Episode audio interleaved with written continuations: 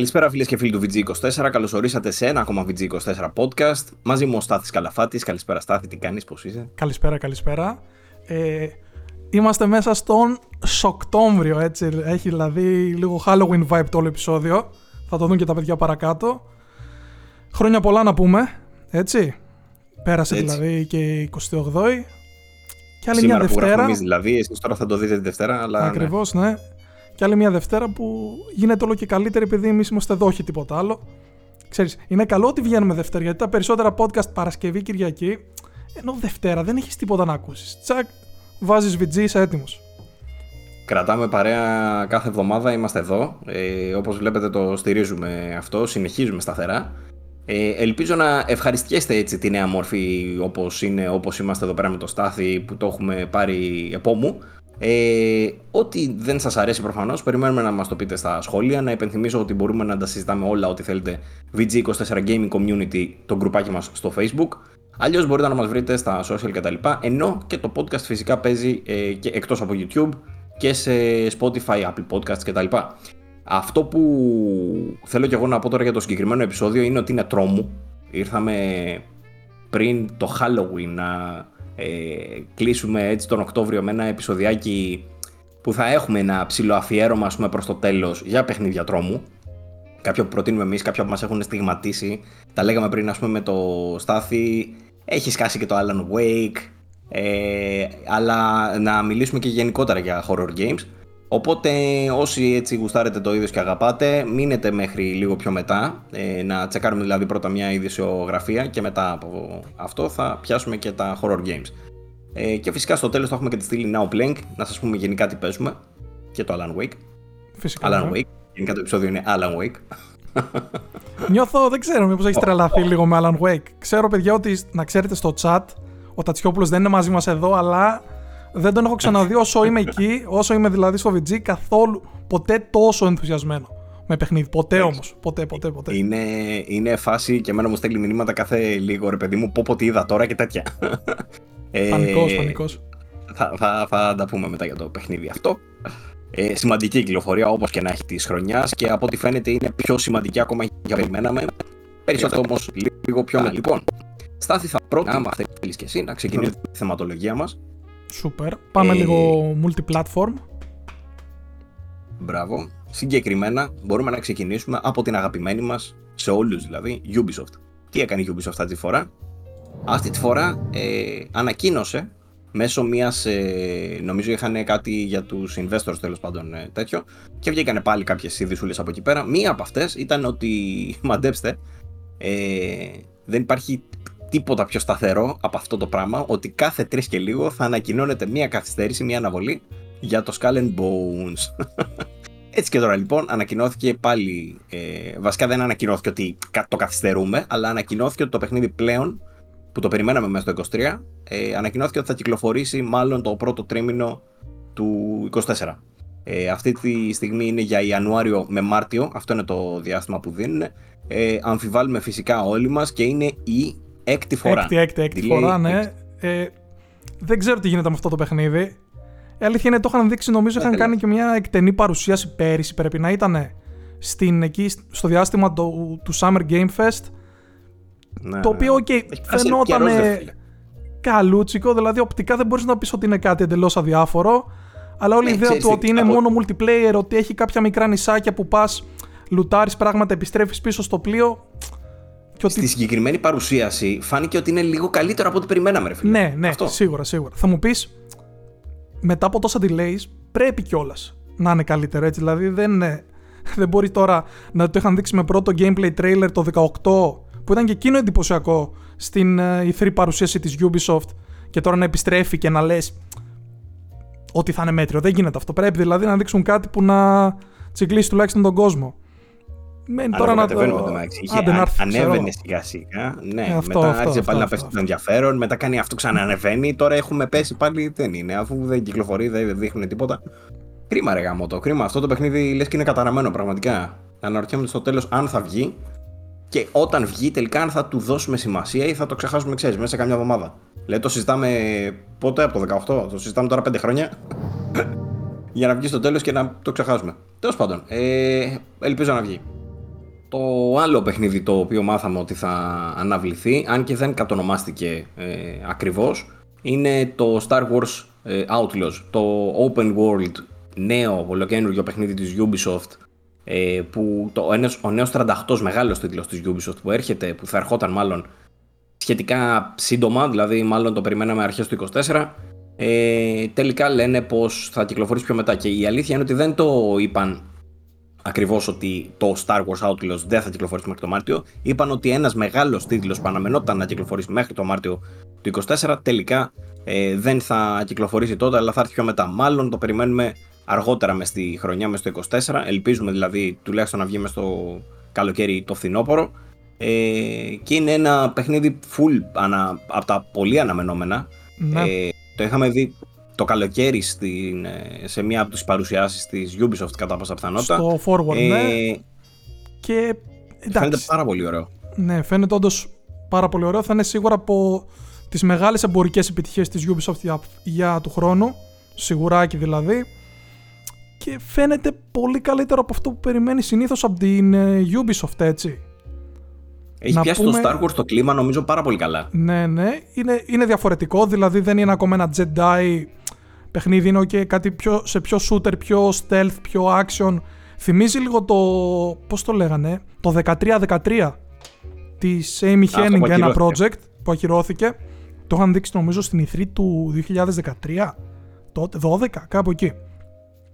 Όπως και να έχει, ενδιαφέρον κυκλοφορία που έρχεται από την uh, Ubisoft Massive, το στούντιο που φέρνει και το, και το Avatar τώρα. Και είναι ένας λόγος για τον οποίο είμαι ιδιαίτερα ενθουσιασμένος για το Avatar, διότι παρότι γνωρίζω ότι σίγουρα θα έχει στοιχεία από, από Far Cry, από άλλα franchises της Ubisoft, της Ubisoft τα οποία ο κόσμος δεν αγαπάει ιδιαίτερα, βλέποντας το δείγμα για το Outlaws, πιστεύω περισσότερο και το Avatar αυτόματα. Η Massive είναι, αν δεν κάνω λάθος, η εταιρεία που μας έχει δώσει και τα Division, έτσι. Ναι, μαζί και το Avatar. Ε, τίμια, από τα πολύ καλά στούντιο της ε, Ubisoft και φαίνεται ότι, αυτή, φαίνεται ότι αυτή τη στιγμή κουβαλάει γενικά. Ναι. Δηλαδή, αν ένας σου βγάζει Avatar, ε, Division και ε, το, τώρα το Star Wars, και νομίζω ανακοινώθηκε και Division 3. Πρέπει να έχει Κάτι ανακοινωθεί στα. Νομίζω και η το είχε πει ότι θα βγει. Ναι. Αν δεν κάνω λάθος. Ναι. Δεν είναι ότι έχουμε δει Πριν κάτι. Ένα μήνα. Ναι. Όχι, δεν έχουμε δει, αλλά και πάλι είναι. Θέλω να πω, ρε παιδί μου, έχει δούλητσα το, το στούντιο αυτό. Μένουν ε, απασχολημένοι. Ε, Πάντως θα αργήσει από ό,τι φαίνεται αυτό. Τώρα δηλαδή το περιμένουμε μετά τον. Ε, τουλάχιστον με, μετά τον Μάρτιο του 24. Τουλάχιστον. Ναι. Γιατί αυτό είπαμε ότι αναβάλλεται για αργότερα. Δεν το, ξαναλέω, δεν το είπαν ερητά ότι το Star Wars Outlaws ε, ε, πάει για πιο μετά. Είπαν ότι ένας μεγάλος τίτλος που αναμενόταν να κυκλοφορήσει μέχρι τότε πάει πιο μετά. Οπότε υποθέτουμε ότι είναι αυτό. Αυτά. Λοιπόν, ε, και έχουμε και ακόμα ε, ένα νεάκι για την αγαπημένη τη Ubisoft, το οποίο έχει να κάνει με το Assassin's Creed Red, το οποίο το είχαμε πιάσει και την προηγούμενη φορά, ε, αν θυμάμαι καλά. Αυτή τη φορά ε, μαθαίνουμε περισσότερα για, τον, ε, για την, την πρωταγωνίστρια. Ε, στην ουσία είναι για μια γυναίκα λέει Shinobi ε, και έβγαλε ένα μπανεράκι ένας τύπος στο LinkedIn, το διέρευσε κατά λάθος, ε, το σεναριογράφος της Ubisoft Pierre Boudreau Boudreau Boudreau ε, Boudreau, Ξέρω εγώ με προφορά. Ναι, ναι, συγγνώμη, συγγνώμη. ε, στην ουσία είναι η, λέει στέκεται μπροστά από ένα ιαπωνικό κάστρο. Το παιχνίδι όπως έχουμε ξαναπεί θα, θα διαδραματίζεται στην Ιαπωνία. Είναι ο επόμενος μεγάλος Assassin's Creed τίτλος, δεν θα είναι σαν το Mirage. είναι ο επόμενος μεγάλος τίτλος μετά το Half-Life. Και αυτή τη στιγμή έχει ε, την ονομασία την κωδική Codename Red.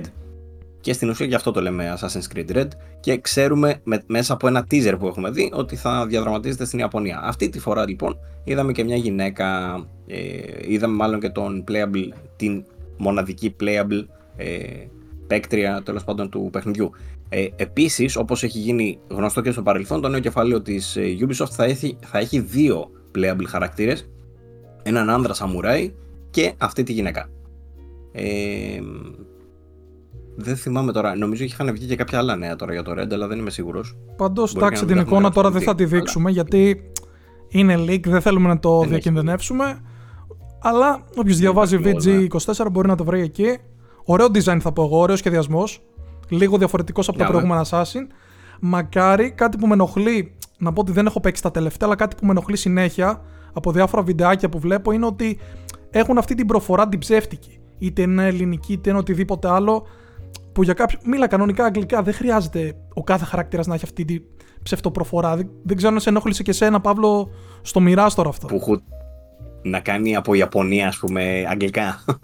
Ε, ναι, ναι. αυτό ας- είναι, είναι κλισεδιά, το έχουμε δει παντού, είναι ενοχλητικό. Οκ, σταματήστε το απλά. Η αλήθεια είναι ότι δεν με ενοχλεί, αλλά νομίζω ότι είναι λίγο χαζό, έχεις δίκιο. Δεν δε, δε, δεν βγάζει νόημα από αυτή την άποψη. να- ρε παιδί μου. δηλαδή, δεν θέλω να σου προσφέρει δείξει και ότι κάτι. κατάγεται Δεν από εκεί, προσφέρει αλλά- και κάτι, ναι. Ναι, θα βγάζει νόημα να μιλήσει, ξέρω εγώ, Ιαπωνικά. Αυτό θα έχει νόημα. Ε, Θα έχει νόημα αυτό που λες, να μιλήσει καθαρά αγγλικά. Τώρα το να μιλάει σπαστά αγγλικά ή κάτι τέτοιο δεν βγάζει πραγματικά κανένα νόημα.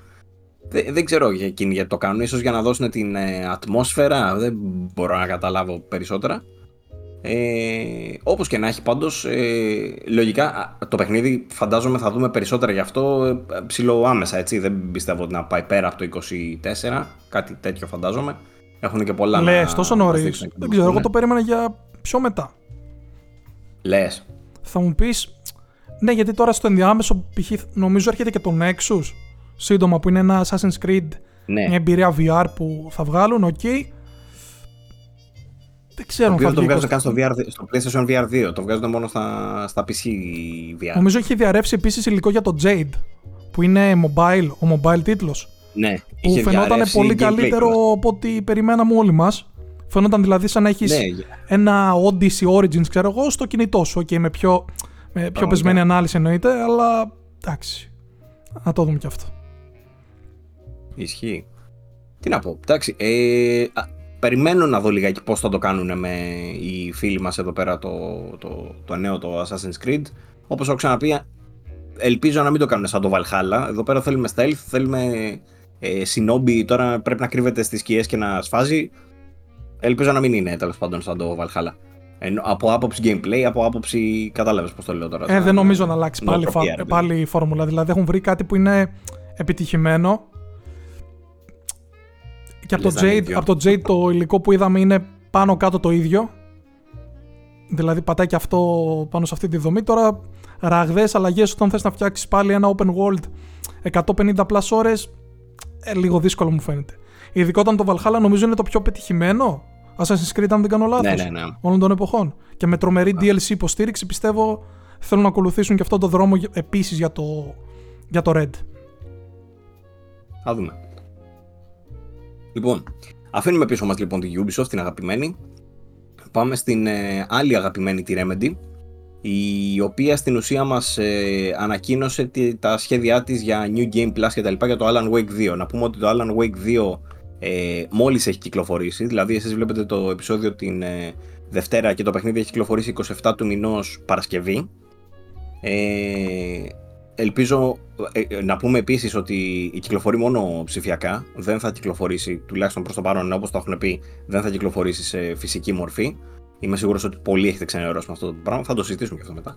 Αλλά τέλος πάντων ε, βγήκε μια είδηση γι' αυτό που στην ουσία λέει ότι, ε, περίμενα να το δω, New Game Plus Mode ε, αναμένεται να φέρει κάποια πραγματάκια περίεργα για New Game Plus δηλαδή που δεν τα έχουμε συνηθίσει. Ε, εκτός από το γεγονός ότι θα κρατάς όλα τα όπλα και τα upgrades όπως συνηθίζουμε να βλέπουμε στα New Game Plus, ε, θα προσφέρει νέο λέει alternative narrative. Ε, μαζί με νέες σελίδες, collectibles είναι αυτά και νέο video content. Δεν ξέρουμε τι σημαίνει το new alternative narrative. Αναρωτιέμαι πραγματικά πάρα πολύ γι' αυτό και αν θα κάνει αυτό το να αξίζει να ξαναπαίξει το παιχνίδι. Φαντάζομαι το να σου δίνει επι- ε, ξέρεις, τη δυνατότητα να χρησιμοποιείς τα όπλα σου και τις, τα skill σου ε, από πριν, ενώ αυτά που έχεις κερδίσει από πριν να τα παίζεις στο καινούριο το παιχνίδι, ε, είναι από μόνο του, είναι το New Game Plus, σίγουρα θα θες να παίξεις. Αλλά το να προσθέτει ένα ε, στοιχείο σαν το alternative narrative, μια εναλλακτική δηλαδή αφήγηση, ε, ειδικά ένα τέτοιο παιχνίδι που βασίζεται πάρα πολύ σε αυτό, νομίζω ότι το κάνει πολύ πιο ενδιαφέρον. Ε, Και ναι, επίσης οι τύποι λέει θα φέρουν και ένα νέο Nightmare difficulty. σωστά. Πώς σου Ναι. φαίνεται. Ε, μου φαίνεται ωραίο να πούμε ότι έρχεται και photo mode με το ίδιο update από όσο λένε.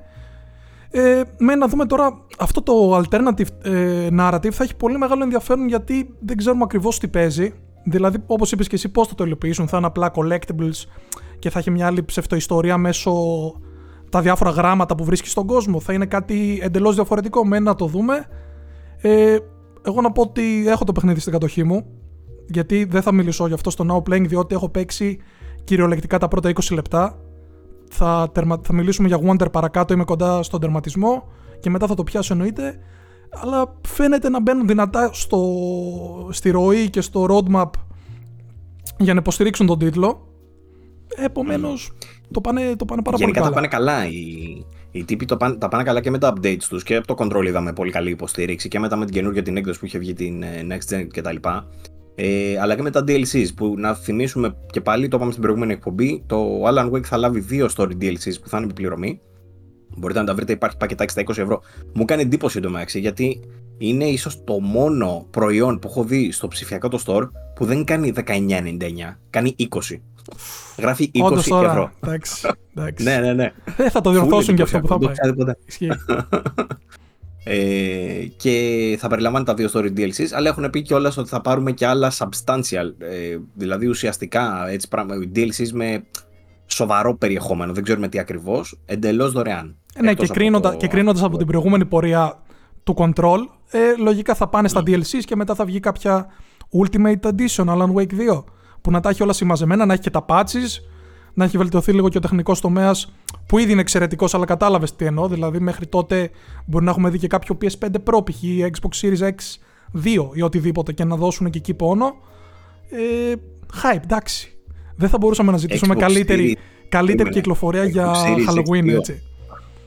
Ναι, πώς θα το Ναι, καλά, ονομάσουν. εντάξει, Πώς θα το το ονομάσουν. Πώς θα το ονομάσουν. Ε, Δεν, δεν ξέρω, ε, πραγματικά. αυ- για μένα αυτό που είπες τώρα, ήδη το Series X είναι ό,τι χειρότερο έχω ακούσει ποτέ σε όνομα κονσόλας, ποτέ. Ναι, ναι, Αν ναι. πούν ναι. το διάδοχο 2 θα είναι εκείνο το χειρότερο. Ξέρεις τι, είναι ότι σαν να λες Series X, είναι ότι το έχεις τερματίσει. Δηλαδή, είναι η τελευταία κονσόλα που θα βγάλεις ποτέ. Πόσο παραπάνω να πάει, κατάλαβες; Ναι. Δεν ξέρω. Κάτι, κάτι το σκεφτούν. Series Z. Y, YZ ξέρω, ή κάτι Ο- τέτοιο. ο- όλο- όλο και χειρότερο. Σαν, σαν τα Pokemon, σαν τα Pokemon, X, Y, Z, X και Y, ξέρω. Τέλος πάντων. Ναι, ναι, ναι. Θα πετυχημένο. Λοιπόν, ε, αυτά και για το φίλο μας τον Alan. Τα, θα τα πούμε αναλυτικότερα πιο μετά, προς το τέλος της εκπομπής. Έχουμε πολλά να πούμε για τον Alan Wake. Πολλά να πούμε. Δεν είναι ότι το έχουμε τερματίσει, αλλά έχουμε πολλά να πούμε.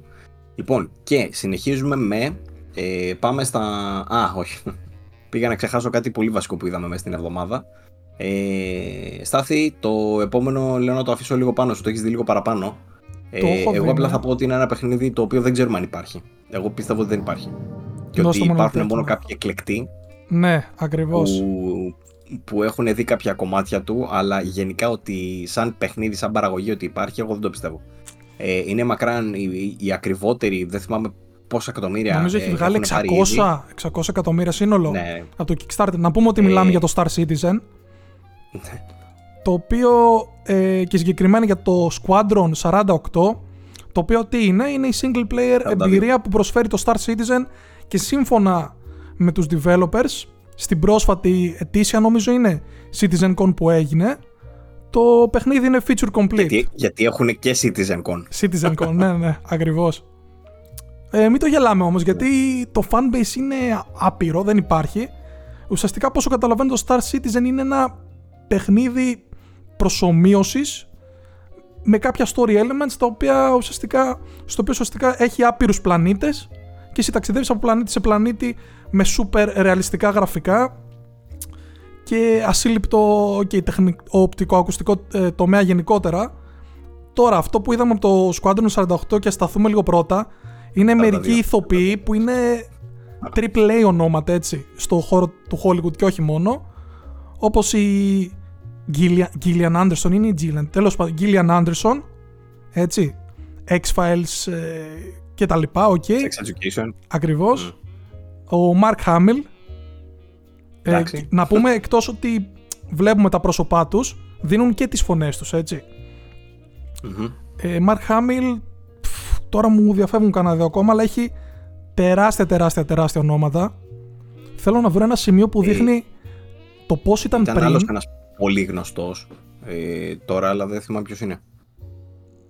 Ναι, ρε, εσύ, δε, και εμένα μου διαφεύγει τώρα, αλλά έχει τρία-τέσσερα πολύ μεγάλα ονόματα και θέλω να δούμε λίγο αν το βρω. Κοιτάξτε το before, αυτό ήταν όταν το ανακοίνωσαν πριν 5 χρόνια και και το after. Για αυτούς που μας ακούνε να πούμε ότι είναι μια διαφορά λες και βλέπεις παιχνίδι PS3 ες, στο μοντέλο του χαρακτήρα και ξαφνικά είναι next gen. Είναι δηλαδή γραφικά που θα σου πετούσε ένα StarCraft 2 σε ένα cinematic ή κάτι τέτοιο. Είναι πάρα πολύ καλή δουλειά που έχει γίνει. Ναι, είναι τρελό. Αλλά Παύλο νομίζω ε, θα συμφωνήσεις μαζί, ε, μαζί μου και θα, ότι αυτό που ήθελα να πω είναι ότι φαίνεται περισσότερο σαν κάτι σαν tech demo παρά σαν κάτι που θα το δούμε στο άμεσο μέλλον ίσως. Ή και ποτέ, ξέρω, ξέρω εγώ. Συμπληρώνω αυτά που λέγαμε πριν, γιατί βρήκα τον ηθοποιό είναι ο Γκάρι Όλτμαν, αυτός που ψάχναμε. Ναι, είναι το, μεγα, το μεγαθύριο αυτό του Hollywood. Γενικά, πρωτοκλασσά τα ονόματα ρε παιδί μου Hollywood τώρα μέσα σε τέτοιο παιχνίδι με γραφικάρε κτλ. Αυτό που λέγαμε για με το Στάθη πριν και εννοείται ότι συμφωνούμε είναι ότι το παιχνίδι μοιάζει με tech demo. Ε, δεν ξέρουμε αν έχει. Κυκλοφορούν κατά καιρούς για τους. Ε, νομίζω για όσους ήδη έχουν ναι. πληρώσει το παιχνίδι. Ναι, τους backers. Ε, Κάποιες εκδόσεις Α αλλά οι τύποι είναι τόσο αστείοι που πρόσφατα βγάλανε ένα τρέιλερ για να γιορτάσουν την αλφα έκδοση τάδε, ξέρω εγώ. Το οποίο είναι αστείο σαν ανακοίνωση και μόνο. Δηλαδή, δηλαδή Μαρτών, ε, φτιάξε κάτι, τελείωσε το και μετά παίζει ρε παιδί μου, οκ, τώρα κάνουμε αυτή την ανακοίνωση. Ακριβώς, ναι. Αλλά φαίνεται, φαίνεται να αργεί. Παρ' όλα αυτά, το τρέιλερ που είδαμε τώρα όντως είναι σοκ. Ε, και το Squadron 42 να πούμε είναι λίγο περίεργο το concept ενώ το Star Citizen είναι αυτό που προσπαθείς είναι μάλλον ένα simulator τι να πω. Διαστημικό, ε, ναι. Που, ναι, ότι... ότι θα έπρεπε να το Starfield, θα πω. Κοίτα, τώρα ε... τι συγκρίνουμε θα μου πεις, γιατί ένα παιχνίδι που είναι στο development από το 16 έχει 5 εκατομμύρια backers, δεν ξέρω κι εγώ πόσους έχει τέλος πάντων, και έχει βγάλει τόσα φράγκα ναι. και ακόμα δεν έχουμε δει γνωστού. Mm. Είναι λογικό να περιμένεις κάτι παραπάνω. Εκτός αυτού, ε, να πούμε ότι το φτιάχνουν και σε δικιά τους μηχανή γραφικών, δεν είναι δηλαδή ότι ξεκίνησαν με κάποια Unreal που ίσως θα ήταν πιο εύκολο. Μπορείς να ε, πάρεις και περισσότερο προσωπικό με βάση την ε, τεχνογνωσία στην Unreal. Κάτι που δεν μπορείς να πεις τόσο εύκολα όταν το στούντιο έχει τη δικιά του μηχανή γραφικών, που είναι ίσως πιο δύσκολο να μάθεις κι εσύ. Ε, τώρα για το Star Citizen δεν ξέρω αν αξίζει να σχολιάσουμε κάτι άλλο. Θα πούμε ότι το feature complete δεν σημαίνει για κανένα λόγο ότι το παιχνίδι θα κυκλοφορήσει σε 6 μήνες, έτσι. Σημαίνει το παιχνίδι μπήκε στην beta φάση του και πιστεύω άλλα 2-2,5 χρόνια, αν όλα πάνε καλά. Έχει μπει beta. Ε, αυτό σημαίνει σχεδόν πάντα πόσο ξέρω τουλάχιστον το feature complete. Α, ε, αν το έχουν πει, εντάξει, αν, το, αν είναι επίσημη ανακοίνωση αυτό, μια χαρά. Ε, ναι, πρακτικά. Τώρα δεν είμαι σίγουρος. Αν δεν θα το λέγανε ότι είναι ο Παγιαμπέτα όμως. Κοίτα, μπορεί κιόλας. Το αλλά... feature complete μπορεί να σημαίνει ότι τα έχουμε όλα τα στοιχεία. Δεν τα έχουμε το τοποθετήσει βέβαια εκεί πέρα που πρέπει. αλλά υπάρχουν όλα τα στοιχεία. Ε, θα το παρατηρείτε και όλα στο trailer που έχω βάλει εδώ πέρα για όσους το βλέπουν στο YouTube ότι υπάρχουν πάρα πολλά frame drops. Ξεκάθαρα κάνουν το παιχνίδι να φαίνεται όσο πιο ωραίο γίνεται χωρίς να δίνουν τόσο έμφαση στο, στα FPS. Ναι, αλλά είναι και κάτι λογικό όταν το παιχνίδι ναι. είναι δύο χρόνια μακριά. Τουλάχιστον κατ' εμέ, τουλάχιστον έτσι όπως το βλέπω εγώ. Δεν ξέρω τώρα τι και πώς μπορεί να κυκλοφορήσει σε 6 μήνες. Αλλά βάσει της πορείας του, του Star Citizen το, το θεωρώ λίγο χλωμό. Mm. Αλλά κοίτα τώρα ε, οπτικό τομέα έτσι. Ας. Όχι, σοκ, Παιδιά, είναι, είναι, είναι ορισμός, ορισμός Next Gen, έτσι δεν θα πω μόνο για το πόσο εντυπωσιακά είναι, θα πω και για αυτά που βλέπουμε ότι είναι πολύ ενδιαφέροντα. Που έχω αυτό που πριν που παίρνω από τα laser ή τα ταξίδια που κάνεις ή το ότι κυκλοφορείς ανάμεσα στο πλήρωμα έτσι και. Τι να πω, έχει, έχει φοβερά πράγματα μέσα. Μακάρι να ισχύουν όλα αυτά. Και να πω για όσους έχουν μπερδευτεί ότι το Squadron 42 είναι στην ουσία το single player κομμάτι του Star Citizen το οποίο για κάποιο λόγο το ονομάζουν Squadron 42 για να μην τον μπλέξει κανείς με το υπόλοιπο το κομμάτι, το οποίο θα έχει μέσα και ε, simulation στοιχεία, θα έχει και multiplayer, θα έχει και άλλα πράγματα. Ε, αυτό. Αλλά υποτίθεται ότι υπάρχει κανονικότητα single player με κινηματογραφικές σκηνές, με set pieces, με διάφορα τέτοια πράγματα. Μακάρι να το δούμε κάποια στιγμή, ξαναλέω. Για PC αναπτύσσεται αυτή τη στιγμή. Δεν ξέρω αν θα το δούμε ποτέ για, και για PC αλλά και για τίποτα άλλο. Χλωμό, κάτσε πρώτα να το δούμε για PC και, και βλέπουμε. Ναι, ναι, ναι, αυτό αν, αν βγει κάποτε και υπάρχει, έχουμε κάποια ελπίδα μετά να το δούμε κι αλλού. Αυτά. Λοιπόν, ε, νομίζω μπορούμε να περάσουμε στα νέα του PlayStation και γενικότερα στους platform holders. Ε, και θα ξεκινήσουμε με ακόμη μία αποχώρηση μετά το Jim το Ryan, το φίλο μας. Ε, στην ουσία έχουμε άλλη μια σημαντική αποχώρηση στελέχους ε, της Sony και του PlayStation, ε, την αποχώρηση της Connie Booth. Ε, πρόκειται για επίσης ηγετική φιγούρα στο, στα PlayStation Studios, ε, η οποία ήταν μετά από πόσα χρόνια, κάτσε να το βρω. Από το 94 ήταν. Πότε ήταν. Ήτανε... Ναι, ήταν τέλος και αυτή πάρα πολλά χρόνια. Στην αρχική ε, συνεργασία του Crash Bandicoot ήταν. Που ναι. εισήλθε στο, στη Sony. Τι να ναι. πούμε, ήταν. Στην ουσία, μέχρι πριν ε, κάποιες ημέρες είχε βγει ο David Jaffe, ο οποίος να πούμε έχει διπλή ιδιότητα ο Jaffe. Από τη μία είναι ο δημιουργός του God of War. Τι στάτους και αυτό, ας πούμε. Δηλαδή να κουβαλάς αυτό το πράγμα. Έχω δημιουργήσει τον Kratos, ας πούμε. Και, είναι twisted, και, και, Twisted Metal, νομίζω. Έχει πρέπει να έχει κάνει το, Metal, το PS3. Τέλος πάντων, okay. Okay. Ναι, ναι, ναι. Και Twisted Metal. Είναι αυτός ο φανταστικός ο τύπος, ο δημιουργικός που τον έχουμε λατρέψει για το προϊόν αυτό, για τα προϊόντα του αυτά. Και παράλληλα ε, είναι ένας τρελάκιας του YouTube ε, τον τελευταίο καιρό που βγαίνει και λέει τα δικά του ρε παιδί μου σε ένα κανάλι και έχει εκφράσει κατά καιρούς τέλος πάντων πολύ ακραίες απόψεις. Πολλές φορές ηλίθιες, πολλές φορές εντάξει και λίγο πιο σοβαρές. Αλλά γενικά είναι λίγο ακραίο σαν τύπος και δε, πλέον μάλλον είναι και να μην τον παίρνεις και πολύ στα σοβαρά.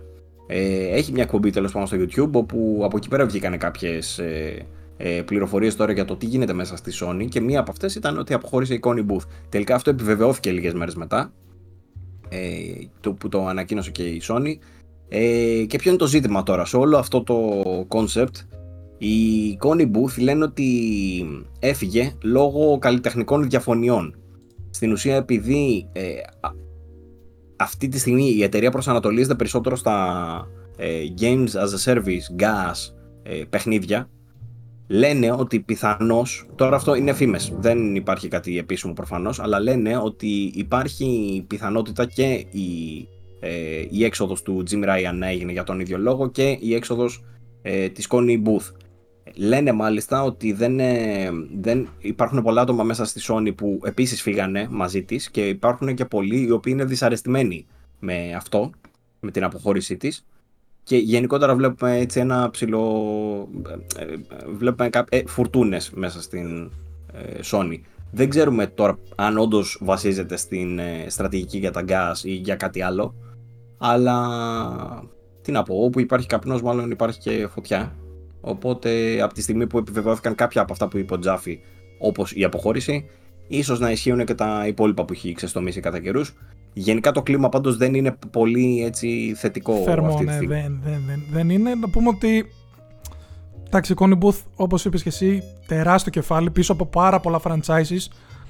Πίσω από το Crash, πίσω από το Uncharted, ήταν αυτή που βοήθησε την ε, Pixel Opus να περπατήσει στα πρώτα της βήματα, η οποία RIP νομίζω έκλεισε κιόλας, αν δεν κάνω λάθος. Ναι, Πλέον ναι, αποχωρεί. Υπάρχει γενικά ένα debate για το αν ισχύουν όλα αυτά ή δεν ισχύουν. Ναι, μεν ο Τζάφι κατά καιρούς είναι τρελός. Είχε κάνει και ένα βιντεάκι όπου δεν έβρισκε ένα, δεν έβρισκε ένα μυστικό στο Metroid Dread και τα είχε κάνει πουτάνα, να το θέσω έτσι. Είχε γίνει Έπαιζε αυτό το κλιπάκι στο Twitter για κανένα τρίμηνο, όπως και να έχει. Ε, δεν ξέρω αν ισχύουν όλα αυτά. Αν ισχύουν, φοβάμαι κι εγώ. Γιατί σε καμία περίπτωση δεν θέλω το PlayStation να χάσει την ταυτότητα που έχει χρόνια τώρα. Που καθιερώθηκε με το The Last of Us. Αυτή των single player εμπειριών. Θα το, θα το δούμε τώρα πώς θα εξελιχθεί. Κρίμα πάντως. Πολύ μεγάλες αποχωρήσεις και στελέχη που είναι. Δεν να πει ένα στέλεχος ήρθε πριν τρία χρόνια, φεύγει τώρα. Είναι η Connie Booth που έχει πάρει και έχεις βραβεία, τα πάντα όλα. Φεύγουν ο ένας μετά, μετά από τον άλλο. Σε κανένα να ρωτιέσαι λιγάκι για το αν όντως ε, συμβαίνει κάτι εκεί πέρα και γίνονται όλα αυτά ή ε, δούμε καμιά ραγδαία αλλαγή μέσα στα επόμενα χρόνια ας πούμε, από άποψη στρατηγικής και χαλάσει λίγο αυτή η μαγική συνταγή που υπάρχει αυτή τη στιγμή. Κανείς δεν θα το ήθελε αυτό. Ούτε οι ίδιοι φαντάζομαι, αλλά ούτε φυσικά και οι fans. Οπότε ανησυχούμε λιγάκι, αλλά Τώρα δεν νομίζω να, να χαλάσει έτσι η συνταγή τόσο, τι να πω, τόσο εύκολα και απότομα. Ε, πάντως ο Τζάφι ανάμεσα σε άλλα λέει ότι δεν σημαίνει ότι η Sony είναι κακιά σε καμία περίπτωση. Λέει, μάλιστα λέει ότι λατρεύει και το Spidey 2, αλλά ε, είναι λέει λυπηρό όλο αυτό που γίνεται. Ε, τι να πω, τέλος πάντων, δεν είναι ότι ε, και αυτός με κατηγορεί κάποιον και κάτι τέτοιο. Δεν το, δηλαδή, εν αντιθέσει με άλλες φορές που τον έχουμε δει να γίνεται εξωφρενών ή κάτι τέτοιο, τώρα τον βλέπουμε κάπως πιο στεναχωρημένο που βλέπει αυτά τα πράγματα. Ε, μακάρι να μην ε, δούμε τίποτα τρελές αλλαγές πλεύσης. Ε, θα φανεί στην πορεία φαντάζομαι. Ναι. Όπως και να έχει πάντως σημαντική αποχώρηση και αυτή από τη Sony. Λοιπόν, είχαμε μείνει. Τι άλλο έχουμε σε σχέση με τη Sony; Ε, έχουμε ένα περίεργο νέο. Το οποίο έχει να κάνει με τα νέα PlayStation 5 Slim. Τα οποία έχουμε ξαναπεί δεν θα λέγονται Slim, θα λέγονται απλά PlayStation 5. PlayStation 5. Ναι. Θα είναι, η... ναι, θα είναι στην ουσία η διάδοχη. Ε, ξέρουμε πότε θα κυκλοφορήσουν αυτά, είχαμε πει. Δεν υπάρχει επίσημη ημερομηνία κυκλοφορίας, ωστόσο διέρρευσαν τώρα κάποια bundle. Νομίζω διέρρευσε ένα με το Modern Warfare 3, επομένως συντομότερα από ότι αργότερα, υποθέτω. Ναι. Sooner than later, μ' άρεσε αυτό. Ε, Ναι, δεν δεν μεταφράζεται. ξέρεις, δεν- το περίμενα να ακουστεί πιο ωραίο, αλλά οκ. Ε, Πάντως, αυτό που έσκασε τώρα και είναι λίγο περίεργο, λένε ότι στην ουσία θα χρειάζεται, λέει, σύνδεση στο ίντερνετ για να συνδέσεις ένα Blu-ray drive στην ε, κονσόλα. Ε, για όσους δεν το γνωρίζουν ή δεν το θυμούνται, τα νέα PlayStation 5 στην ουσία θα έχουν, αποσπόμενο, θα έχουν τη δυνατότητα μάλλον για αποσπόμενο drive. Δηλαδή, θα υπάρχουν πάλι οι δύο εκδόσεις με drive και χωρίς drive. Απλά αυτό που έχει drive θα μπορείτε να το βγάλετε και αυτό που δεν έχει drive πλέον θα μπορείτε να το προσθέσετε στην ε, συνέχεια. Είναι μια ευκολία ας πούμε, που κάνει η Sony με τα νέα της μοντέλα για να μην μένει κάποιος παραπονεμένος. Μην πει κάποιος ότι έχω αγοράσει το digital σαν τον Στάθη τώρα και πει μετά δεν μπορώ να πάρω δισκάκι. Καταλάβετε, αυτό είναι το θέμα. Δυστυχώς, Οπότε, δυστυχώς. ε, Τα νέα PlayStation 5 Slim θα έχουν αυτή τη δυνατότητα. Όμως ε, λένε ότι στην ουσία ε, το γράφει νομίζω στο πίσω μέρος του κουτιού αυτό. Ε, εκεί νομίζω το εντοπίσανε. Ότι θα χρειάζεται. Κάτσε να το τσεκάρω. Ε, εντόπισαν τα κουτιά τέλος πάντων αυτά με το bundle του Modern Warfare 3. Ε, και λέει ότι θα είναι κάτι. Αυτό, ότι θα χρειάζεται σύνδεση για το ίντερνετ για να συνδέσεις την κονσόλα. Internet connection, λέει, μπράβο, τώρα το βλέπω. Required to pair disk drive and PS5 console upon setup. Έτσι γράφει με μικρά Από γράμματα εκεί. και ένα αστεράκι κάτω-κάτω στο κουτί. Τώρα αυτό αφορά ο- μόνο τις digital ή και τις physical κονσόλες. Μόνο τις digital υποθέτω έτσι. Δεν έχει Αν να, το δηλαδή το ίδιο πράγμα, physical.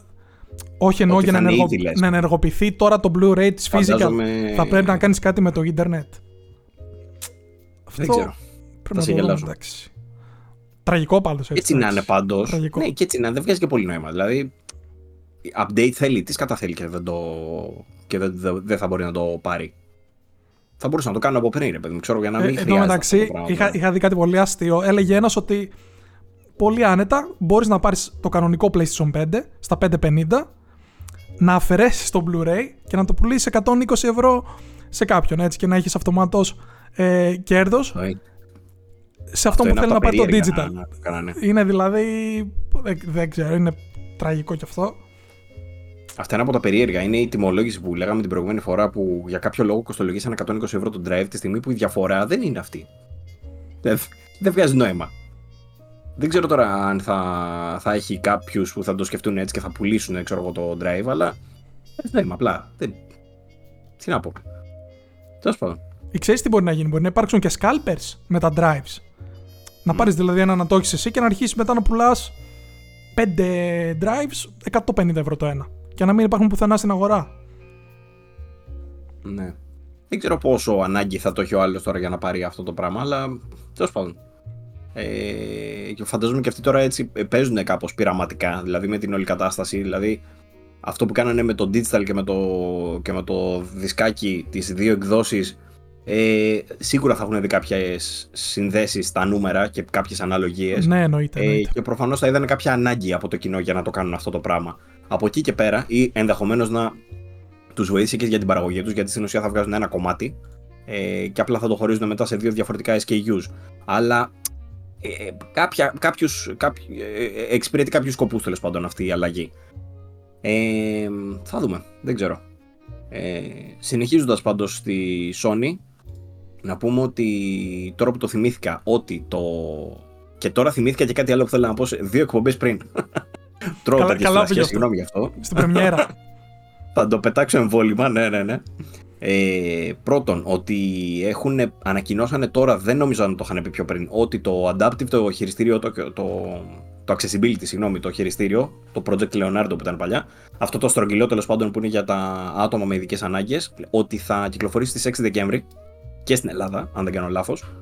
Ε, και επίσης ε, είχαμε μάθει ε, από άτομα της, αντιπροσ... της, αντιπροσ... της Sony του PlayStation εδώ πέρα ότι το λανσάρισμα στην ουσία του ε, ποιο είναι να βγει εσύ θύμισε μου τι περιμένουμε; Τι εννοεί από παιχνίδια; Ή από, hard... από... Το, το Slim από hardware μόνο Α, το, το, το, PlayStation 5 τέτοιο, ρε, ξέχασα.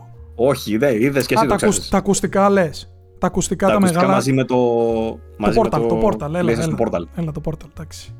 Ε, το, ξε, το ξεχάσαμε κιόλας. Ξε... Τόσο τραγική είναι η κατάσταση. Ναι, ακριβώς. Ακριβώς. Ε, ε, απόρρια αυτού του ξεχάσματος που έχουμε εμείς είναι το γεγονός ότι στην Ελλάδα δεν θα έχει κανένα μεγάλο μπαμ η συγκεκριμένη κονσόλα. Συνεπώς θα έρθουν, από ό,τι καταλαβαίνω εγώ τώρα, δεν είναι αυτά τα λόγια των ε, ανθρώπων που μας μίλησαν είναι το τι κατάλαβα εγώ από αυτά, ότι θα έρθουν μάλλον λιγότερα κομμάτια και δεν θα γίνει τόσο μεγάλο λαντσάρισμα όσο ήταν εκείνο. Συγκεκριμένα χρησιμοποιήθηκε ο όρος ότι θα είναι λαντσάρισμα τύπου ε, DualShock ε, DualSense Edge. Δηλαδή, ό,τι μέγεθος είχε το λανσάρισμα του DualSense Edge, αντίστοιχο λανσάρισμα θα δείτε και για το PlayStation Portal. Δηλαδή, έτσι λίγο πιο toned down, όχι τρελό marketing, λιγότερα κομμάτια, κάτι τέτοιο. Οπότε μην περιμένετε τίποτα τρελά. Γιατί είδα και ένα παλικαράκι πρόσφατα που πόσταρε σε κάτι γκρουπάκια, ξέρω εγώ ότι πήγε και πήρε ήδη προστασία για την οθόνη του PlayStation Portal. Και ήθελα να του πω ρε φιλαράκι, πρώτον, δεν το χρειάζεσαι. Δεύτερον, χαλάρωσε, ξέρω εντάξει, τι να το κάνεις. Αυτό που λέμε για portables και τέτοια, το Switch από τη στιγμή που το έχω πάρει δεν έχω ακουμπήσει την οθόνη ποτέ. Κανονικά είναι touchscreen, αλλά έχω κουμπώσει τζαμάκι. Βασικά, ξέρεις τι έκανα. Παίρνω τα δύο τζαμάκια, αλλά πήρα τα πιο ακριβά γιατί λέω: Πω, πω, τζαμάκι τώρα δεν παίζεις. Δεν ε, παίζεις. Ναι, Παίρνω το πιο ακριβό. Και είχε δύο μέσα. Ωραία. Βάζω το πρώτο και κάνει κάτι φουσκάλες που για να τις βγάλεις δεν γινότανε. Το αφαιρώ και βάζω το δεύτερο και τώρα είναι. Είναι τζάμι. Είναι τζάμι. Πάλι καλά. Εντάξει. Εντάξει. Ε, εγώ από τη μεριά μου να πω ότι ποτέ δεν χρησιμοποιώ προστασία οθόνης ποτέ που και πουθενά. Βέβαια, έχω, είμαι ο τύπος με το χαραγμένο κινητό, αλλά άλλο αυτό. Okay, okay, δηλαδή παίρνεις κινητό ωραία καινούριο. Έχει το. Το τζαμάκι τώρα, ας πούμε, έχει το. Τη βλακία που το αφαιρείς. Πώς λέει αυτό; Τη ζελατίνα. Τη ζελατινούλα. Ναι. Ναι, ναι, ναι. Την αφαιρείς τη ζελατινούλα ή την κρατάς, ας πούμε. Ε, όχι αυτή που δεν βλέπεις από πάνω που είναι από το κουτί. Την εργοστασιακή όμως που είναι από πάνω για προστασία. Θα την αφήσω. Okay, αυτή μου έχει γίνει κατά. Εντάξει, τι Μέχρι εκεί όμως, μέχρι εκεί δεν είμαι για τζαμάκια. Ε, αυτό ήθελα να πω για το PlayStation Portal ήθελα να πω, οπότε μην περιμένετε τίποτα τρελό. Τώρα για το PlayStation Slim, ε, PlayStation 5 Slim δεν ξέρουμε κάτι παραπάνω. Δεν ε, μας είχαν ενημερώσει. Μάλιστα είχαμε μιλήσει λίγο πριν να ανακοινωθεί και επίσημα το PlayStation 5 Slim και δεν μας το είπανε καν, οπότε δεν ξέρω. Ε, αυτό ήθελα να πω και τώρα προχωράμε στο επόμενο θέμα πάλι για τη Sony όπου αφορά πάλι σε layoffs. Ε, στην ουσία λέει ότι έχουμε αναφορές για απολύσεις από τη Media Molecule. Ε, στην ουσία, α, έχει επιβεβαιωθεί από την ίδια τη Media Molecule ότι όντως έχουν γίνει απολύσεις και έχουν ξεκινήσει λέει και consultation process για τα team members λέει σε συγκεκριμένα πόστα. Ε, Εντάξει, αναμενόμενο αυτό από τη στιγμή που είχαν πει κιόλας ότι αφήνουν το Dreams στην άκρη, έτσι δεν είναι; Έτσι είναι, ναι. Ε, ότι ετοιμάζονται για το. Για να συντηρηθεί. Θέλει πόρους, ναι. ναι. και ετοιμάζονται για το επόμενο μεγάλο, μεγάλο τους project. Όποιο και είναι αυτό. Κρίμα θα πω εγώ τώρα για τη Media Molecule. Να υπενθυμίσουμε ότι η Media Molecule είναι οι μπαμπάδες και του Little Big Planet. Έτσι. Πριν κάνουν το Dreams δηλαδή, είχαν κάνει εκείνο, είχε πάει φανταστικά το IP αυτό. Ε, το ανέλαβαν άλλοι μετά, το είχε αναλάβει η Sumo Digital, αν θυμάμαι το 3. ναι, και το πετσόκοψε, OK, okay, όπως και να έχει. Πρώτο Little Big mm. Planet. Καθόμασταν, χαζεύαμε όταν είχε βγει το Spider-Man στην ομαδική. Είστε, ωραία. Ε, Metacritics για να βρούμε ποιο παιχνίδι mm. του PlayStation είχε το μεγαλύτερο Metacritic και κυρίως της Insomnia και κοιτούσαμε το Ratchet το 3, το Up Your Arsenal που είχε 91 σύλληπτο. Δεν είναι καν το καλύτερο Ratchet της τριλογίας, αυτό είναι το 2. Ε, ναι. Και ξαφνικά πέφτω εγώ στο Little Big Planet το 1 και είχε 96. Metacritic. Ναι. Και δεν είχε βγει μια εποχή. ναι, ναι, ναι, ναι, και το δεύτερο ήταν φανταστικό. Το δεύτερο το είχα παίξει πρώτο playthrough co-op και ήταν η πρώτη digital αγορά που είχα κάνει ever. Ever. Έλα ρε. Καλό. Ασύλληπτα παιχνίδια, ιδιαίτερα platformers με ταυτότητα που πραγματικά μοναδική ταυτότητα που δεν τη βλέπεις πουθενά ναι, ναι αλλού ναι, ναι. σε κανένα άλλο platformer. Πασχίζουν άλλοι για να τα. Ναι, ναι, ναι. Και το Tearaway. Πολύ καλό.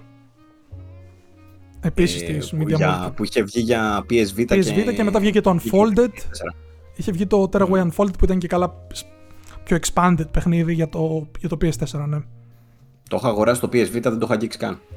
Ούτε το Unfolded δεν έχω παίξει το Max. Προ... Αλλά θέλω πάρα πολύ να το δω. Ναι. Έχει ωραία κολπάκια. Εγώ πάντως για το Dreams θα ήθελα να σχολιάσω είναι κάτι ότι είναι, πρόκειται για ένα παιχνίδι βασικά που είναι πολύ διαφορετικό από αυτά που συνηθίζει να βγάζει η Sony και είναι κάτι που όταν την κατακρίνουμε πολλές φορές και λέμε ότι όλα τα παιχνίδια μοιάζουν γιατί κακά τα ψέματα το third person action adventure παιχνίδι σαν, σαν ζάνα της ψιλοανίκη έτσι βγαίνουν κάτι παιχνίδια σαν το Dreams που λες πραγματικά μπράβο γιατί είναι ένα project που εντάξει δεν είχε ιδιαίτερη επιτυχία από ό,τι καταλάβαμε ναι. τουλάχιστον δυστυχώς ποτέ η Media Molecule δεν το έβγαλε στο PC που είναι μια κίνηση που για μένα θα μπορούσε να το εκτοξεύσει, ειδικά με τη mod σκηνή εκεί πέρα.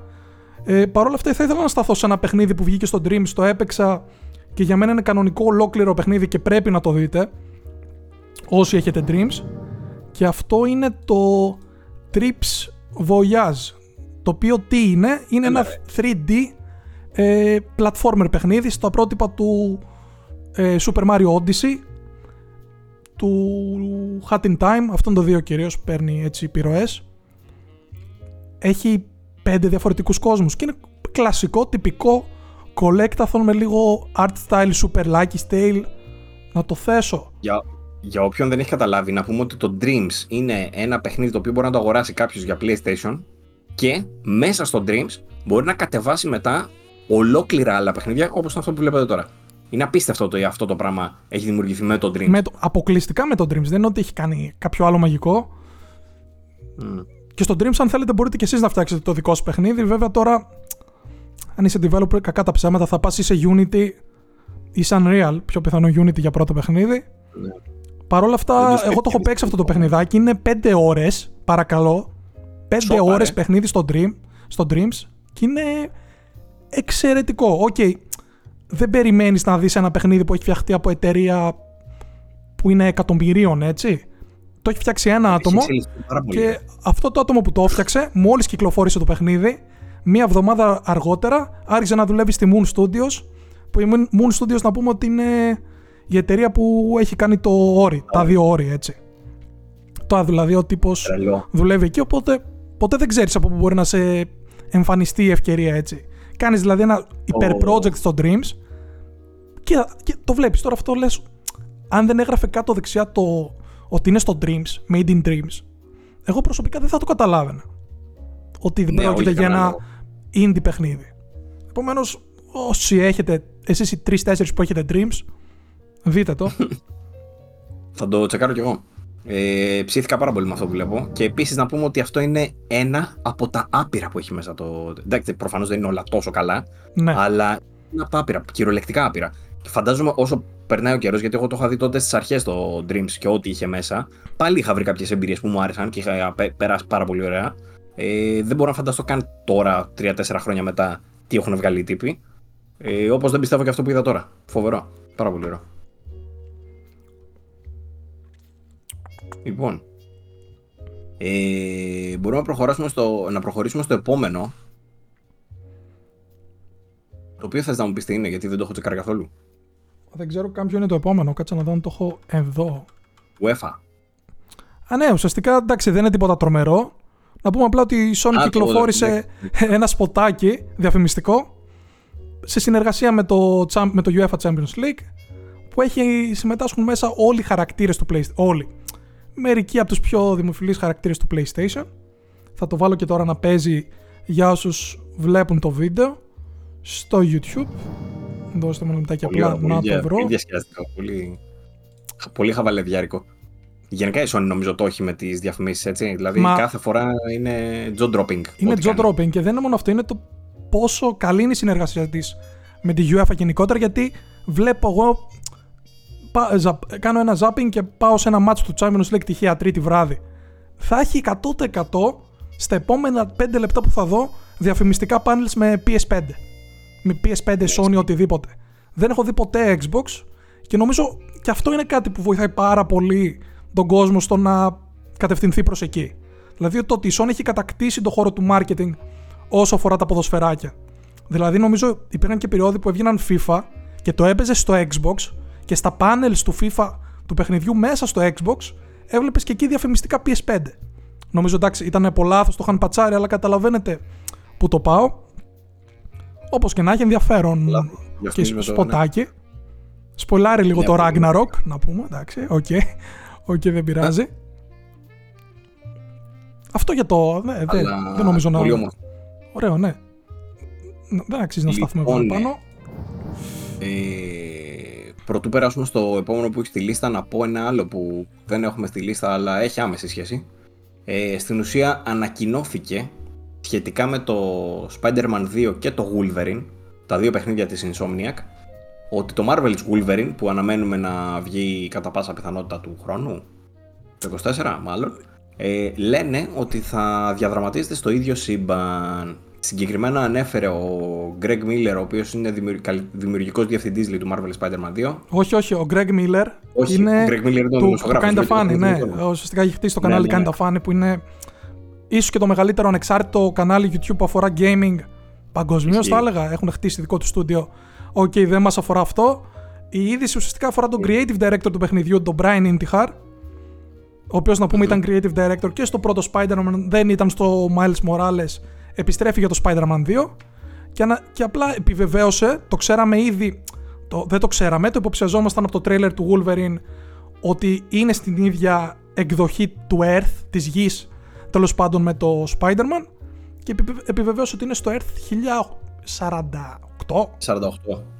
Ναι. Εντάξει. Ε, πώς το, πώς το εμένα μου κάνει εντύπωση αυτό που λες. Ναι. Αυτό τρελό. Εμένα μου κάνει εντύπωση όμως γιατί δεν περίμενα για κανένα λόγο να δούμε Wolverine ε, με το τρέιλερ μάλλον που είχαμε δει.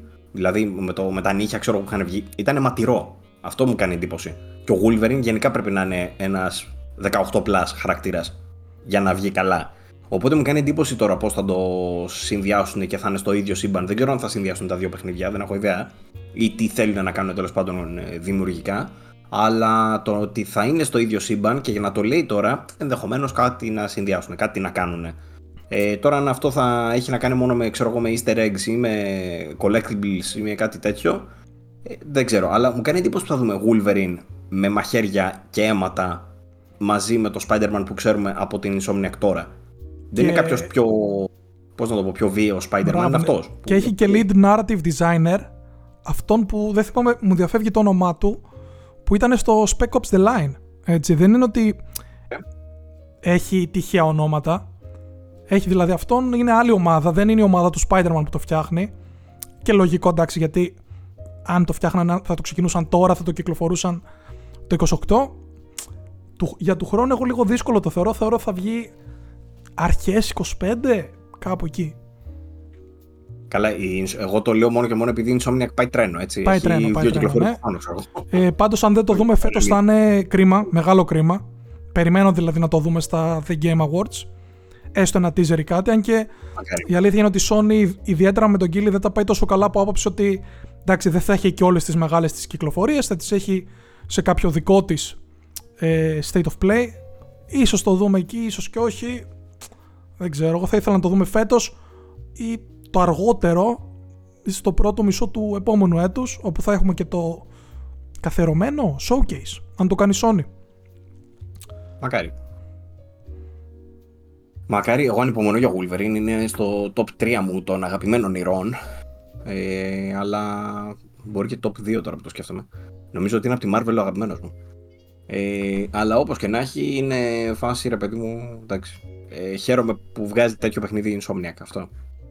Λοιπόν, συνεχίζοντας με τα νέα της Insomniac, να πούμε ότι ανακοινώθηκε για το Marvel Spider-Man 2, όπως είχαμε πει και σε προηγούμενη εκπομπή και στο special episode. Αναμενόταν το Spider-Man 2 να κάνει τρελές πωλήσεις. Πράγματι έκανε. Ε, είναι το ταχύτερα μοσχοπουλημένο παιχνίδι της Sony έως τώρα. Και στην ουσία πούλησε 2,5 εκατομμύρια αντίτυπα μέσα σε 24 ώρες. Αυτό τώρα τι σημαίνει μπορεί να πάει για κουμπανάκι τέλος πάντων. Δεν ξέρουμε πόσο. Ε, ήδη μπορεί να έχει χτυπήσει καμιά 6-7, ναι. Εκατομμύρια ναι. αντίτυπα. Ναι. Τώρα που μιλάμε. Σίγουρα έχει την φοβερή αρχή. Έχουν περάσει κιόλας από το. Ναι, μια εβδομαδούλα πριν είχε βγει. Ε, και συνολ... Ε, το αμέσως προηγούμενο λέει παιχνίδι με τις γρηγορότερες πωλήσεις σύμφωνα με τη Sony ήταν το God of War Ragnarok, το οποίο είχε πουλήσει συνολικά 5,1 αντίτυπα κατά την πρώτη εβδομάδα κυκλοφορίας του. 5,1 εκατομμύρια. 5,1 αντίτυπα θα ήταν αποτυχία. Σκέτο. 5,1 αντίτυπα το κόψαν. Ναι, 5,1 εκατομμύρια αντίτυπα. Κατά την πρώτη εβδομάδα εκείνο, ενώ τώρα έχουμε 2,5 εκατομμύρια την πρώτη μέρα, 24 ώρες. Νομίζω το The Last of Us Part 2 ήταν 4 εκατομμύρια την πρώτη, το πρώτο τριήμερο. Αν δεν κάνω λάθος. Παίζει, παίζει. Και ήταν παίζει. αυτό με το γρηγορότερο σε πωλήσει παιχνίδι της Sony. Αναμενόμενο θα πω εγώ, εντάξει, δεν περίμενε κανένας κάτι διαφορετικό. Πάντως η Sony αποτυχίε από ό,τι φαίνεται δεν βγάζει. Είναι δύσκολο δηλαδή να αποτύχει. Θα μου πεις Spider-Man είναι, αλλά στα μεγάλα της IP τέλος πάντων. Και από ό,τι φαίνεται όσο χτίζει αυτό το εσωτερικό universe των AAA ε, third person action adventure, το επόμενο, που λέει όλο ένα και καλύτερα. Ισχύει. Αλήθεια είναι αυτό. Ε, νομίζω πλέον είναι και μια, ένας συνδυασμός πραγμάτων. Είναι και η Insomnia από πίσω, είναι και ο Spider-Man, είναι και, το, είναι και αυτό που λες.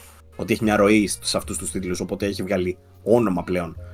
Ε, ότι ε, είμαστε πρώτοι στα third person action adventure, ξέρω εγώ. Οπότε όλα αυτά νομίζω ότι παίζουν ρόλο στο ότι το καθένα που λέει όλο και καλύτερα.